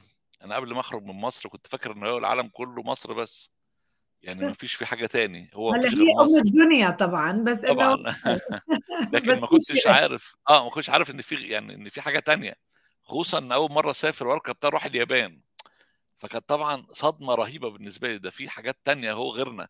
أشكال مختلفة آه، بودست لغة تانية. كلتشر مختلفة تماما بعد كده بقى طبعا لما سافرت الهند أفريقيا لا لقيت إن الدنيا ناس جميلة ناس مختلفة ألوان متنوعة آه، حتى لون الأرض لون التربة مختلف أنواع الطيور أنواع يعني. فالكاميرا أو التصوير إنك بتوقفي الزمن في لحظة معينة دي شيء رهيب يعني فالشغف اللي هو أنا عمري ما احترفته بالمناسبة عشان في ناس كتيرة بتعتقد إن أنا أبقى محترف في التصوير هو صحيح أنا عضو في نقابة الصحفيين السويديين وده حاجة بتسعدني لكن أنا لست محترف تصوير رغم إن صوري منتشرة الحمد لله معظم وكالات الأنباء بتاخد مني جرايد كتير بتاخد مني في مصر الحقيقة طبعا وهنا وفي أكتر من بلد لكن أنا مش دي شغلتي هي هو ده شغفي آه، وأنا ما زلت معتز بمهنتي طبعا لكن ده الشغف يعني. فالتصوير بالنسبة لي برضو ممكن أقول نوع من العلاج مديتيشن أنا لما بكون إيه. مخنوق أو ما متضايق بخرج أصور. بغض النظر عن الطقس عامل إيه. يعني لو تلج لو حر لو برد لو مطر ما فيش مشكلة خالص. فالتصوير مش مجرد آه، ان أنا بصور لأ ده موضوع يعني آه، أكتر بشوية من كده يعني. طيب مهندس إسماعيل يعني في فرق بين إنه واحد بيحب الشغلة وشغف فبيكون عنده كاميرا هيك لطيفة بس حضرتك عامل انفستمنت لهذا الشغف. يعني المعدات اللي حضرتك تستعملها معدات very professional. كشخص الشغف جزء منه meditation بالنسبة له. وأنا يعني I dare إنه to say إنه لأنه عندك هذا الشغف هو جزء من ال success اللي حضرتك شفته بال professional life يعني لما يكون في هذا النوع من ال balance بالنسبة لك 200 واحد يقول إنه صحيح هذا شغف وحيبقى شغف بس يحتاج إنه أنا أعمل investment بهذا الشغف. يعني لأنه حضرتك هيك عملت. طيب هو طبعا برضه أنا آه، هقول من واقع تجربتي ودي برضه مش نصيحة لكن أنا مجرد بقول تجربتي يعني. حتى في أي توك بعمله مع الشباب أو زملائي المصورين بقول لهم دي مش نصايح ولا حاجة دي مجرد بسرد تجربتي عشان أنا مش يعني آه. فهو لأ هو في الحقيقة آه، ناس كتير بتقول إن الكاميرا لا تصنع مصور وناس كتير بتعتقد إن الكاميرا هي دي المصور. لكن طبعا الأول لازم يكون عندك فيجن يعني حضرتك لما تشوف صورة حد على طول أنا بالنسبة لي يعني لما أشوف حد مصور صورة بشوف بعرف الراجل ده تعليمه إيه ثقافته إيه فكره إيه سافر كام بلد واكل إيه النهارده على الغدا موده كان. عامل إزاي وهو بيصور. فهو ده مش يعني ناس كتير فاكرة إن أنا أنزل الشارع وتك تك تك تك صورت 100 صورة لأ خالص دي حاجة. الحاجة التانية برضو ما بقاش كلامي متناقض لكن ال equipment في التصوير النهارده is a must يعني أنا النهارده مثلا كنت عامل interview مع راديو السويد آه، عشان عندي صور شوية صور لطائر very special اسمه ال- ال- الكاركي باللغة العربية. الطائر ده very sensitive فصعب إن أنت تصوريه عن قرب يعني وطائر مهاجر. آه، فجايبيني عشان يشوفوني صورته إزاي. طبعا المذيع يعني جاله بانيك ان أنا رحت نمت في الغابة وكان الحراره ساعتها تحت الصفر. آه، يوم كامل عشان أعرف أصوره. مش معقول مثلا آه، فلازم يكون معايا جير مناسبة. يعني مثلا كان معايا عدسة كبيرة عشان أقدر أصوره عن بعد. لو معايا كاميرا عادية مع عدسة صغيرة عمري ما هقدر أحصل على صورة كويسة ليه. فيعني عاوز أقول هي combination ما بين إن أنت يبقى عندك vision كويسة جدا جدا. عامل دراسة قبل ما تروح الطائر ده سلوكه عامل إزاي مثلا؟ أو بصور landscape. طب الجو عامل إزاي في اليوم ده؟ الشمس هتغرب الساعة كام؟ طب درجة الحرارة عاملة إيه؟ آه سلوك الناس في المكان ده في الوقت ده عامل إزاي؟ هل هم بيبقوا aggressive هل هم بيبقوا لطاف؟ عندهم عيد؟ لا يعني كل الحاجات دي بدرسها قبل ما بخرج. وبعدين accordingly بحضر ال equipment بتاعتي. مثلا طائر يبقى لازم آخد معايا عدسة كبيرة يعني 600 مللي مثلا عشان أقدر أجيبه. طبعا دي غالية جدا. لو هصور landscape أو architecture يبقى لازم معايا بقى آه، tripod وهثبت الكاميرا بتاعتي وعدسات مختلفة. لو بصور في أماكن مغلقة لازم أجيب عدسة غالية عشان تسمح بمرور أصور في الضلمة يعني بقى الأماكن معتمة إلى حد ما. وهكذا فهي الاثنين مطلوبين. لكن طبعا يظل الإنسان اللي عنده talent وعنده passion وعنده vision أهم بكتير جدا جدا من ال equipment وإن كانت ال equipment برضه بتساعد. أي. بتساعد لكن مش هي دي الأساس ابدا. أنا مش هسألك السؤال اللي اتسأل لك قبل كده. هو إيه نوع الكاميرا اللي أنت بتستخدمها؟ بس آه، هسألك الواحد لو عايز يبتدي يتعلم الخطوات اللي انت قدرت توصل لها بكل النجاح ده وعايز يخش في مجال التصوير يعني إيه الخطوات اللي انت خدتها في البداية اللي تخ... يعني ممكن أي واحد عنده عنده حلم كده؟ بص هي عاملة زي هقولها لك يعني وحاجة هتفهمني قوي لأن إحنا يعني شعرنا أبيض زي بعض فهنعرف نتكلم. يعني الواحد ممكن يكون عايز يروح الجيم مثلا بقاله دلوقتي خمس سنين. كل شوية آه، لسه ما نزلش من على السرير. آه، هي زيها بالظبط. أنا أعتقد إن التصوير محتاج آه، محتاج تدريب ومحتاج يبتدي منين أول خطوة عشان يكمل ويوصل إن ده يبقى جزء من شغفه يعني. طيب أنا هبدأ معلش اجابه يعني خلف خلاف عكسية. يلا يلا ده هو من إز... طيب أنا آسف. من فترة كده قريبة آه، في هنا حد اتصل بيا آه، شاف صورتي في أحد الجرائد يعني فقال مين اللي مصور الصورة الغريبة دي؟ أقول له واحد اسمه إسماعيل عبد الكريم. قال فهم جاب تليفوني واتصل وخد مني ميعاد قال لي أنا هاجي لك أقعد معاك. قلت له أنا غدايا من 12 لواحدة. قال لي هاجي لك من واحدة لواحدة ونص. قلت له أهلا بيك. قال لي اسمه أنا ما أعرفش هو مين يعني. هم جه الشركة لقيت الشركة كلها متجمعة عندي في مكتب وبيسلموا عليه. اتاري ده هو legend التصوير في السويد.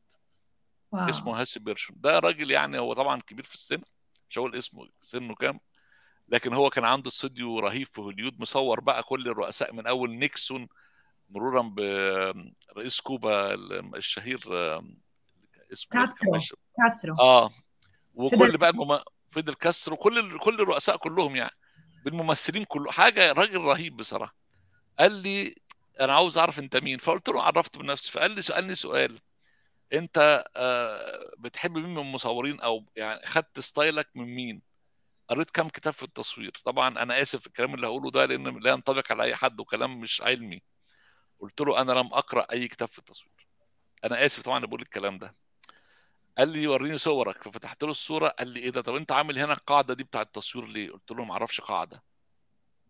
طب بس هنا قلت له برضه بيقول لي هو بقى دي قاعدة اسمها كذا. دي حاجة في التصوير اسمها كذا. انت هنا مركز على كذا. انت هنا الراجل ده قعد 30 سنة رئيس مجلس إدارة أكبر مسابقة تصوير صحفية في العالم في أمستردام اللي هي أمستردام press photo award. أكبر حاجة. في في الحياة. قعد يقول لي دي صوره تكسب مركز أول. دي مكسب. قعد راجل قعد معايا لغاية الساعة 7 مساء لدرجة إن جابوا له أكل في الشركة عندي. راجل كبير طبعا ومديه نص ساعة قعد معايا لغاية بعد أوقات الشغل. فمش فمش عاو... فعاوز أقول إيه قال لي بص طبعا ده كلامه هو مش أنا يعني. قال لي آه، إحنا هو مثلا على سبيل المثال شاف مصور مشهور اسمه X ومصور تاني مشهور اسمه Y وهو دول أكتر اتنين حب شغلهم. وابتدى يقلدهم. وبعد فترة بقى عنده ال style الخاص بيه هو. لكن هو است- استلهمه من الاثنين المصورين دول. أنا للأسف ما عملتش كده. خالص. أنا بصور من زمان لكن بعمل حاجة تانية إن أنا بشوف صور كتير. يعني بتفرج كتير جدا جدا جدا على الصور. مسابقات طبعا عالمية.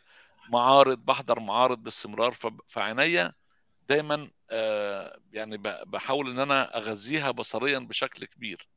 فهو قال لي إن في ناس بقى زي حياتك كده موهوبين بالفطرة فإحنا بنشوف بيصوروا إزاي ممكن نطلع بقاعدة جديدة من خلالهم يعني. لكن آه لو حد بادئ جديد أنا بقول نصيحتي أو أمنيتي ليه إنه يصور. يصور. طب إيه كمان؟ صور. طب وبعدين صور. يعني أنا مثلا رحت لندن آه، عشرات المرات. كل مرة بروح أصور بحب جدا أنا مثلا لندن Tower Bridge أنا بعشقه. ماليش صورة زي الصورة اللي قبلها. طب يعني إزاي؟ مع نفس المكان. فهو كل مرة بطور نفسي. عيني بتختلف رؤيتي بتختلف لأني صورت كتير. فاللي بيطور المصور من وجهة نظري هو الممارسة. آه طبعا ال vision إحنا قلنا خلاص هو عنده ال vision لكن يصور. آه القعاد مش هيعمل حاجة. كل ما هيصور أكتر كل ما هيتطور أكتر. أنت عارفه يا رنا آه، أنا سألت باشمهندس إسماعيل قلت له آه، آخر رحلة رحتها صورت كام صورة؟ قال لي حوالي 30000 صورة. واو. يعني في الزياره الواحدة بيصور 30000 صورة. انت متخيلة؟ عشان بس يعني بس شو حلوة التكنولوجي إنه يقدر يجمع هالكمية بدون ما يفكر لأنه من كم سنة قبل لازم يجيب الأفلام. so بتصير أنت محروق إنه أنا كم فيلم ضيعت. بس ال technology اللي ساعدت ال digital بال بال بال professional cameras كمان بيساعدوا إنه تترك ال photographer على راحته إنه يجمع as much as possible حتى يوصل للي للي براسه بال vision تبعه اللي اللي حضرتك اتكلمت صح هذا الكلام ولا أنا بس هيك استنتجت يعني؟ صح. وفي طبعا هو في جانب برضه سلبي إن الواحد بقى إيه ما بقاش يبقى حريص قوي زي الأول. الأول كنت بتبقى بتتأكد إن صورتك طالعة كويسة. آه بس ال advantage إيه بقى في الحكاية دي؟ إن مع الخبرة طبعا إن أول ما بصور بشوف الصورة بتاعتي. يعني يعني الميزة دلوقتي إن في ال digital إن أنا بشوف ال- ال- ال- المنتج هل هو كويس ولا لأ؟ هل أنت راضي عنه ولا لأ؟ لا أنت تعالى يمين شوية. طب بص قلل هنا الاي اس أو شوية. طب زود. طب ال shutter speed هتعمل فيه إيه؟ طب الزاوية دي مش حلوة. بالنسبة لعدد الصور آه طبعا التطور ده خلاك إن إحنا نعمل حاجتين. سرعة الكاميرا بقت سريعة جدا. عشان كده مثلا النهارده بقدر آخد صور للطيور ما كنتش أقدر آخدها زمان. لأن بقى ال shutter speed سريع جدا. ف واخد كذا صورة ورا بعض. ما هو العدد ده بيجي ليه؟ طول ما الطائر بيطير بفضل مشغل الكاميرا. شغالة بقى سرعات رهيبة. وفي الآخر تطلع لك صورة أو ما تطلعش by the يعني هو الكم لا يعني ابدا إن أنت كلهم حلوين. أنت عشان تحصلي على صورة حلوة أو أنا بالنسبة لي أبقى راضي عن الصورة بتاخد سوء الناس يعني برضو في ناس كتيرة مش بتبقاش يعني فاهمة قوي إن الواحد يعني أنا كنت في رحلة في ال- السنة دي في الصيف أسبوعين في النرويج في جزيرة اسمها لوفوتن آه، أنا سايق بس سايق عربيتي 5000 كيلو. واو. غير المراكب اللي ركبتها. آه، الأماكن حلم أكنك عايشة في حلم. وفي طيور وفي لاند في كل حاجة في بني آدمين. فبصراحة التصوير لأ يعني آه، يعني هو آه، بقول دايما بالنسبة لي أنا التصوير متعتي في الرحلة مش في الصورة خالص. يعني ساعة وجودي في وسط الطيور أو في الطبيعة أو وسط الناس وأتكلم معاهم ويحكي لي ويسقيني كوباية شاي أو آكل معاه لقمة كده في مكان مختلف هي دي مكسبي في التصوير الحقيقي. طب آه، مهندس إسماعيل شو أهمية حضرتك أنا قولي لي إسماعيل أنا بقالي سنين طويلة محدش قال لي دي خلاص إسماعيل يعني ما حزعلك. بس شو أهمية إنه مثلا للشباب الجديدة عم تفكر إنه تاخذ ال- التصوير يعني more seriously شو أهمية إنه آم، يكون في apprenticeship إنه آه، يشتغل مثل intern أو أي شيء في استوديو مع مصور آه، مع كذا. شو أهمية هذا الشيء؟ ولا آه، ولا بس مثلا يعتمد على ال practice وال frequency مثل ما حضرتك قلت؟ أو ممكن هو يكون حض... هو حضرتك طبعا بتتكلمي على التصوير اللي هو ال commercial بقى. ده موضوع تاني. مم. التصوير اللي أنا بصوره ده ما يأكلش عيش. ليش؟ يعني لا لا إن أنا مثلا أروح أسبوعين نروي بلد سو اكسبنسيف اي فمهما هعمل هناك هب- هبيع لي صورتين ثلاثة عشرة مش هي... مش هيغطي 1 اور يعني في الرحلة. لكن الكوميرشال ده موضوع تاني. الكوميرشال اللي بيشتغل حسب برضو البلد اللي هو موجود فيها لكن بنتكلم على في برودكت اللي بيصور منتجات ودي طبعا دلوقتي عشان إحنا ال... ال... ما بقاش في newspaper زي الأول. الناس كلها دلوقتي بتعمل marketing من خلال ال... ال social media. فالتصوير أصبح جزء مهم أو الأهم. فدي آه لو هو عاوز يشتغل كمهنة أعتقد أكتر مجالين بيكسبوا فلوس في التصوير والله أعلم يعني. التصوير ال product photography. وتصوير ال wedding. إيه ال events وال wedding صحيح. ال events وال wedding هم دول أكتر ناس بيكسبوا فلوس كويسة جدا يعني. فطبعا لو هو عاوز يدخل فيهم آه، ممكن أنا طبعا ما عنديش أي فكرة ما اشتغلتهمش الاثنين أنا عمري ما صورت في استوديو في حياتي غير بس عشان ما بقاش بكتب يعني الأصدقاء المقربين قوي أو عشان بجرب كاميرا لحد من أصدقائي أو الشركات أو البراندات اللي بيطلبوا مني من فضلك تعالى جرب الكاميرا دي. فأروح أصور في استوديو لكن أنا ما بصورش في استوديو أنا بصور في الطبيعة. فال commercial بيصور product يبقى طبعا يروح مع حد بيشتغل الشغلانة دي. آه، أو wedding هم دول المجانين اللي بي- بيكسبوا فلوس وأنا ما أعرفش أصورهم خالص. يعني ما أنا بحس إنه بال wedding مثل يعني ال commercial بس بال wedding بالذات خلاص بيكون بعد طار ال budget كله لازم يصير. فيعني واحد المصور آه، آه. أحسن مصور فيعني لأنه خلاص عرس. يعني it's wedding بالظبط بدنا ما في budget يلا. دي حقيقة. لكن إيه آه، أنا بالنسبة لي الصوري اللي بتتباع يعني تبقى غالبا آه، ممكن مثلا آه، مؤسسة عجبتها صورتي فبتاخدها. بنك آه، جرايد طبعا ده طول الوقت بس ما تدفعوش مبالغ زي يعني مبالغ حاجات رمزية يعني مش حاجات كبيرة. لكن هو أنا بالنسبة لي يكفيني أدبيا أنا في جرايد كتير بنشر عندهم من غير وأنا مليم بصراحة. لكن يتكتب اسمي بشكل لائق بشكل محترم ده بيكفيني. يعني ما باخدش منه فلوس. طبعا خصوصا في بلدي يعني الحمد لله. بحب جدا اكون متواجد. فأنا بالنسبة لي المكسب الأدبي أو المعنوي بيبقى مهم قوي قوي إن أنا أكون بشارك زملائي آه، معارض مثلا. الحمد لله عندنا معرض شغال في مكتبة اسكندرية فدي حاجة بتساعدني جدا. آه، معرضي شغال لغاية النهارده هنا في السويد آه، معرض اول الدور. أنا مش هاخد فلوس على المعارض دي خالص. لكن هي حاجة بتبقى مشاركة مجتمعية وحاجة أدبية لطيفة بترضيني أنا من جوايا كإنسان يعني. ده شيء جميل. سؤال سؤالي بقى ال... ال... برضو في الحتة دي هل الصحافة هي اللي دخلتك ال- التصوير ولا التصوير اللي دخلك الصحافة؟ والموضوع ماشي إزاي يعني؟ ما أعرفش ناس تعرف ان حضرتك يعني كنت في مجال الصحافة لفترة من ما يعني. آه أنا في الصحافة والتصوير آه، كنت بكتب وكنت بعمل مش هقول اسم يعني أحد الجرائد المصرية. وكان بينزل كان شرطي برضه ينزل اسمي كتب إسماعيل عبد الكريم. فكان في ذاك الوقت اللي هي الكاميرا الفيلم. آه. وأنا فاكر كان عندي في الوقت ده آه، موتوسيكل سنة 90 أوكي. آه، ما كانش عندي سيارة. فكنت بعمل آه، آه، يعني مواضيع صحفية شيقة جدا. فكانوا بيضطروا ينزلوها من كتر ما هي جميلة وحلوة يعني وغريبة وجديدة. لكن كنت بحتاج أصور. فأنا عندي كاميرا وبصور صور جميلة لكن لأ. ما بنقبلش الصور دي لازم المصور يكون مصور الجورنال. فأنا فاكر إن كان في مصور واحد وكان بيروح مع الناس كلها. عشان يجي معايا كنت لازم أركبه الموتوسيكل وأفطره علبة كشري.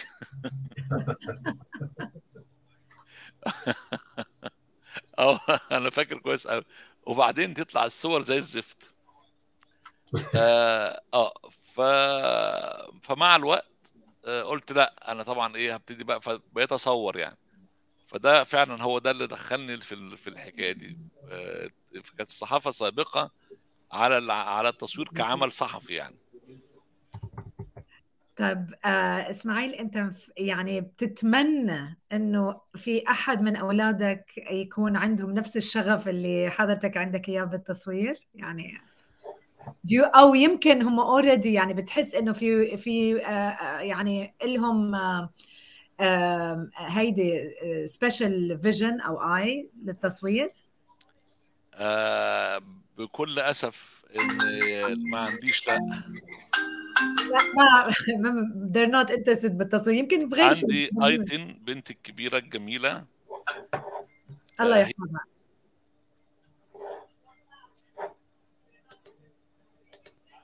بعتقد انقطع الإرسال. أعتقد إن إن هو الباشمهندس آه، الكاميرا عنده فيها حاجة. كاميرا طب حضرتك آه. سامعني كده؟ سامعينك. شايفينك. هي فعلا freeze بس أنا طب مش عارف أعمل لها إيه بصراحة. okay okay. يعني هل في حاجة أقدر أعملها؟ أنا أول مرة أصلي أدخل على ال... طيب آه، هل ممكن ت- تخرج وتخش تاني؟ ت- بنفس ال link بسرعة؟ آه حاضر. okay. هيك small technical difficulty بس راجعين حتى نختم مع طيب يعني يا رنا إحنا دلوقتي يعني ودخلنا من التصوير لل garment لل fascinate جد fascinate آه لكل كل ده في بعضه. وأهم حاجة دلوقتي إن إحنا بقينا على LinkedIn ودي نقطة إيه لايف على LinkedIn يعني. يعني 60 minutes وعلى اليوتيوب وعلى الفيسبوك. وهحط لكم دلوقتي ال ال كل اللينكات بتاعتنا لغاية ما يجي آه، باشمهندس إسماعيل. اهو جه باشمهندس إسماعيل. موجود حضرتك؟ اتفضل. حاجة يعني لا بتصير هاي technical. هاي لازم إحنا عندنا يعني تقريبا we have كل أسبوع لازم في شيء technical طيب أنا معلش اسف حضرتك كنت سألتني سؤال بس طبعا الذاكرة أنت عارف بقى ب- لا ب- بقول لك آه، ما انت كنت بتكلمنا على على الراجل بتاع الكشري. آه. وكنت بتأكله ويطلع طلع الصور زي الزفت. فيعني هي ال- مين فيهم اللي دخل يعني هل ال- ال- إن أنت لقيت إن الصور ما بتعجبكش؟ فهو ده اللي خلاك تخش في التصوير لا ولا- هو اللي آه اتفضل آسف معلش ولا. التصوير حصل كده آه، في في سن معين انت خدت قرار يعني هل التصوير كان معاك من زمان قوي ولا دلوقتي انت خدت ال... هو التصو... التصوير آه، الأول بس أنا افتكرت أنا بقى كان أنا معلش أنا آسف هرجع حتة ورا صغيرة عشان الشريط قطع عندي شوية بدري أنا عندي. بنتين أيتن آه، بنتي آه. الكبيرة هي آه، رسامة موهوبة جدا يعني بترسم فهي فنانة آه، بترسم كويس جدا جدا. آه، جودي الصغيرة هي ممكن شوية يعني كانت كانت بتسافر كتير جدا فاخدت الكاميرا في بعض رحلاتها في أفريكا وعملت صور حلوة. وكانت تيجي تقول لي أنا تقمصت قلت لو بابي هنا هيعمل إيه؟ هينام على الأرض هيعمل في كده يعني ف لكن لسه ما طلعتش انتاج فيعني انت عارف هم كل واحد يعني بيختار طريقه. طبعا طبعا. كده. بس اثنيناتهم عندهم هيك حس فني يعني حتى الرسم هذا حس آه أيتن بترسم طبعا موهوبة أكتر مني. آه. بالنسبة لحضرتك لا أنا التصوير معايا من زمان لكن أنا كنت بكتب طول عمري بكتب مقالات قوية وبكتب آه، يعني من أيام اتحاد الطلبه ويعني كان ليا يعني باع طويل. لكن لقيت إن الصحافة في ذاك الوقت يعني مش هقدر أعبر بالأسلوب اللي أنا أحبه بالشكل اللي أنا بحبه بصراحتي لكن الصورة فعلا بألف كلمة.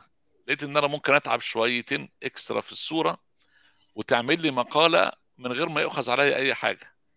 يعني تعبر عن كل ما في قلبي ترصد واقع مثلا في فترة زمنية معينة في مكان معين من غير ما يبقى عليك أي حد ينتقدك بتنتقد طبعا بس يعني غير الكتابة. ومش لازم تكون بتعرف تقرأ مش لازم تكون بتتكلم نفس اللغة ولا عايش في نفس البلد خالص. أنت بتشوف الصورة وميزة التصوير أو النوع اللي أنا بحبه من التصوير آه، إن كل واحد بيشوفها حسب حالته النفسية والمادية وقاعد فين ومع مين. فعشان كده لقيت إن التصوير آه، يعني غني بالنسبة لي أنا يعني شايفه غني أكتر يعني. وبيوصل رسالتي بشكل سلمي أو بشكل يعني آه يعني مختصر وبسيط. عبر عبر عبر الوقت والقارات والهاي. صحيح والثقافات. والثقافات. آه، كان في ارتكل من من فترة نسيت إنه كيف ال آه، في أحداث معينة صارت بالعالم ال- الشخص بيتذكر وين كان موجود لما هذا الحدث صار. يعني مثلا لما صار 9/11 أنت عارف تتذكر وين كنت. بيقولوا إنه التصوير نفس الشيء. كان في مقالة كثير حلوة إنه آه مثلا آه، في في صورة حتى I think it won يعني غير it won Nobel Prize بالفوتوغرافي أو شيء I forgot شو المصور اللي هو بفيتنام والطفل عم بيركض وعم بيحترق وه- يعني something like that.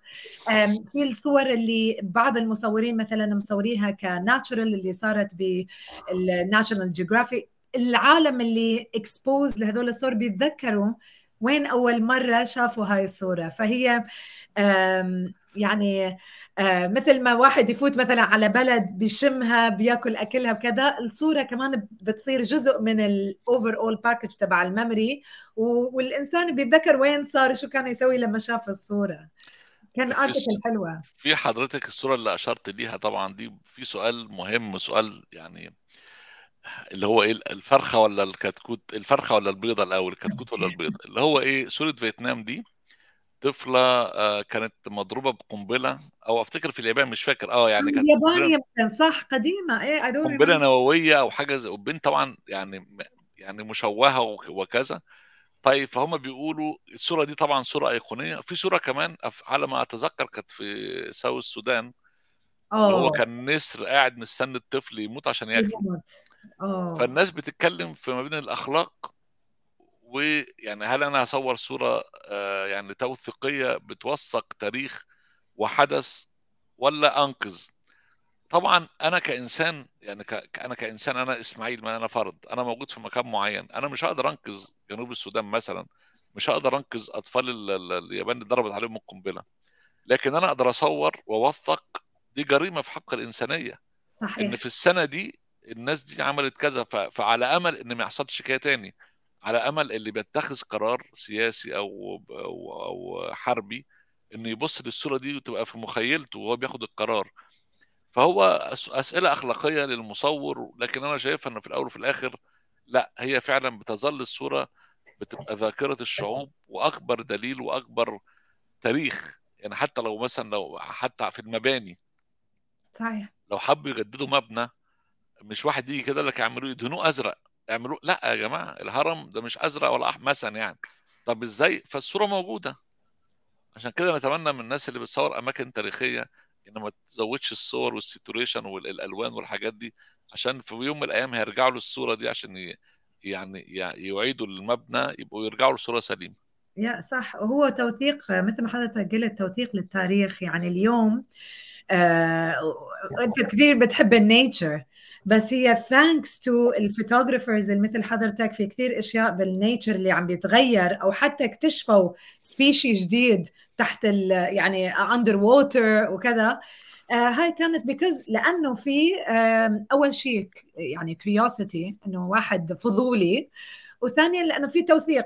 يعني so يعني هاي هاي من من أحلى الأشياء بالتصوير أنا بالنسبة لي يعني مثلا أنا طبعا رغم مشواري الصغير صغنن جدا يعني في عالم التصوير اللي هو يعني لا يذكر لكن أنا حصلت لي حاجتين ثلاثة ممكن برضو في خلال ال- ال- خصوصا إن أنا مش محترف. يعني أنا مش full time ما بسافرش طول الوقت إن عندي شغل.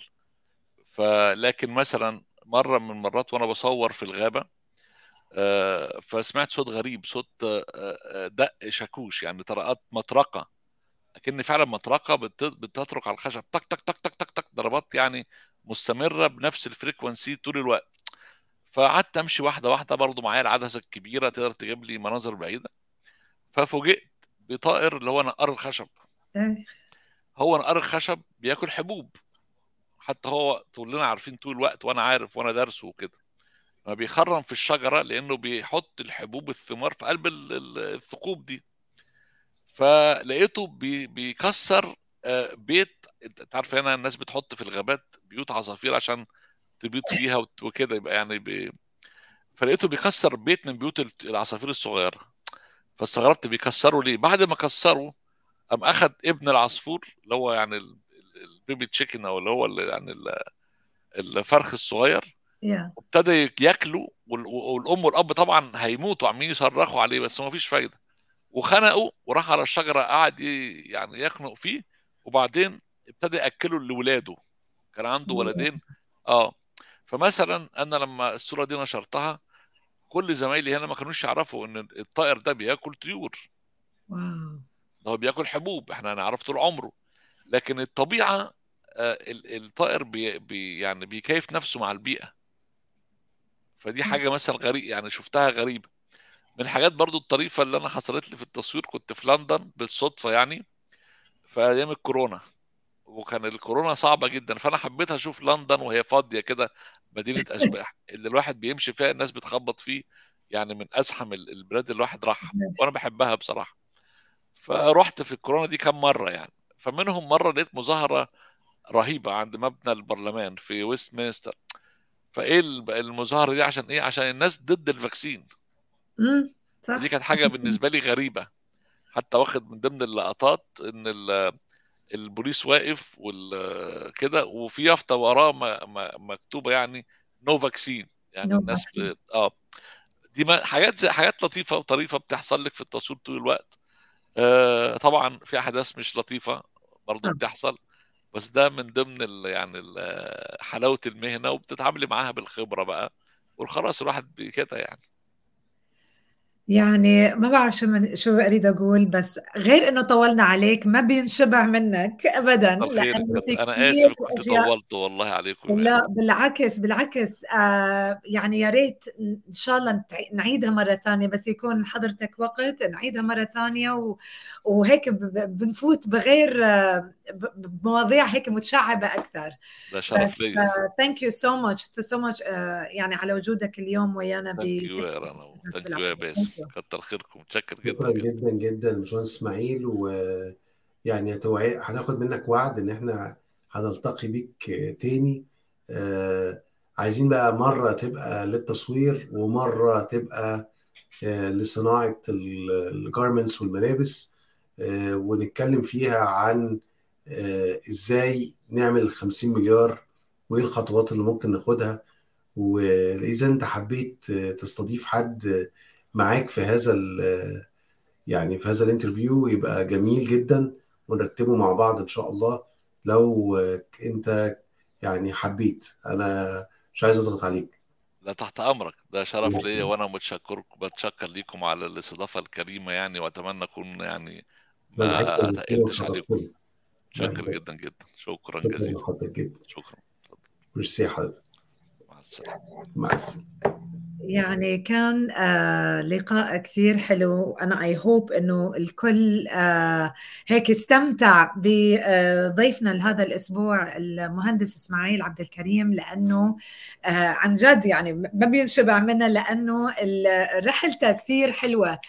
professionally وحتى personally مع مع الفوتوغرافي كثير حلوة. وأنا I think إنه موضوع يعني on serious level موضوع إنه آه ال potential اللي موجود عندنا بال Middle East آه خصوصا بال آه بال industry تبع ال garments يعني أعتقد إنه في كثير potential ولازم ال discussion ينفتح مرة ثانية و و actions should be taken. So uh, يعني إن شاء الله يكون ضيف مرة ثانية.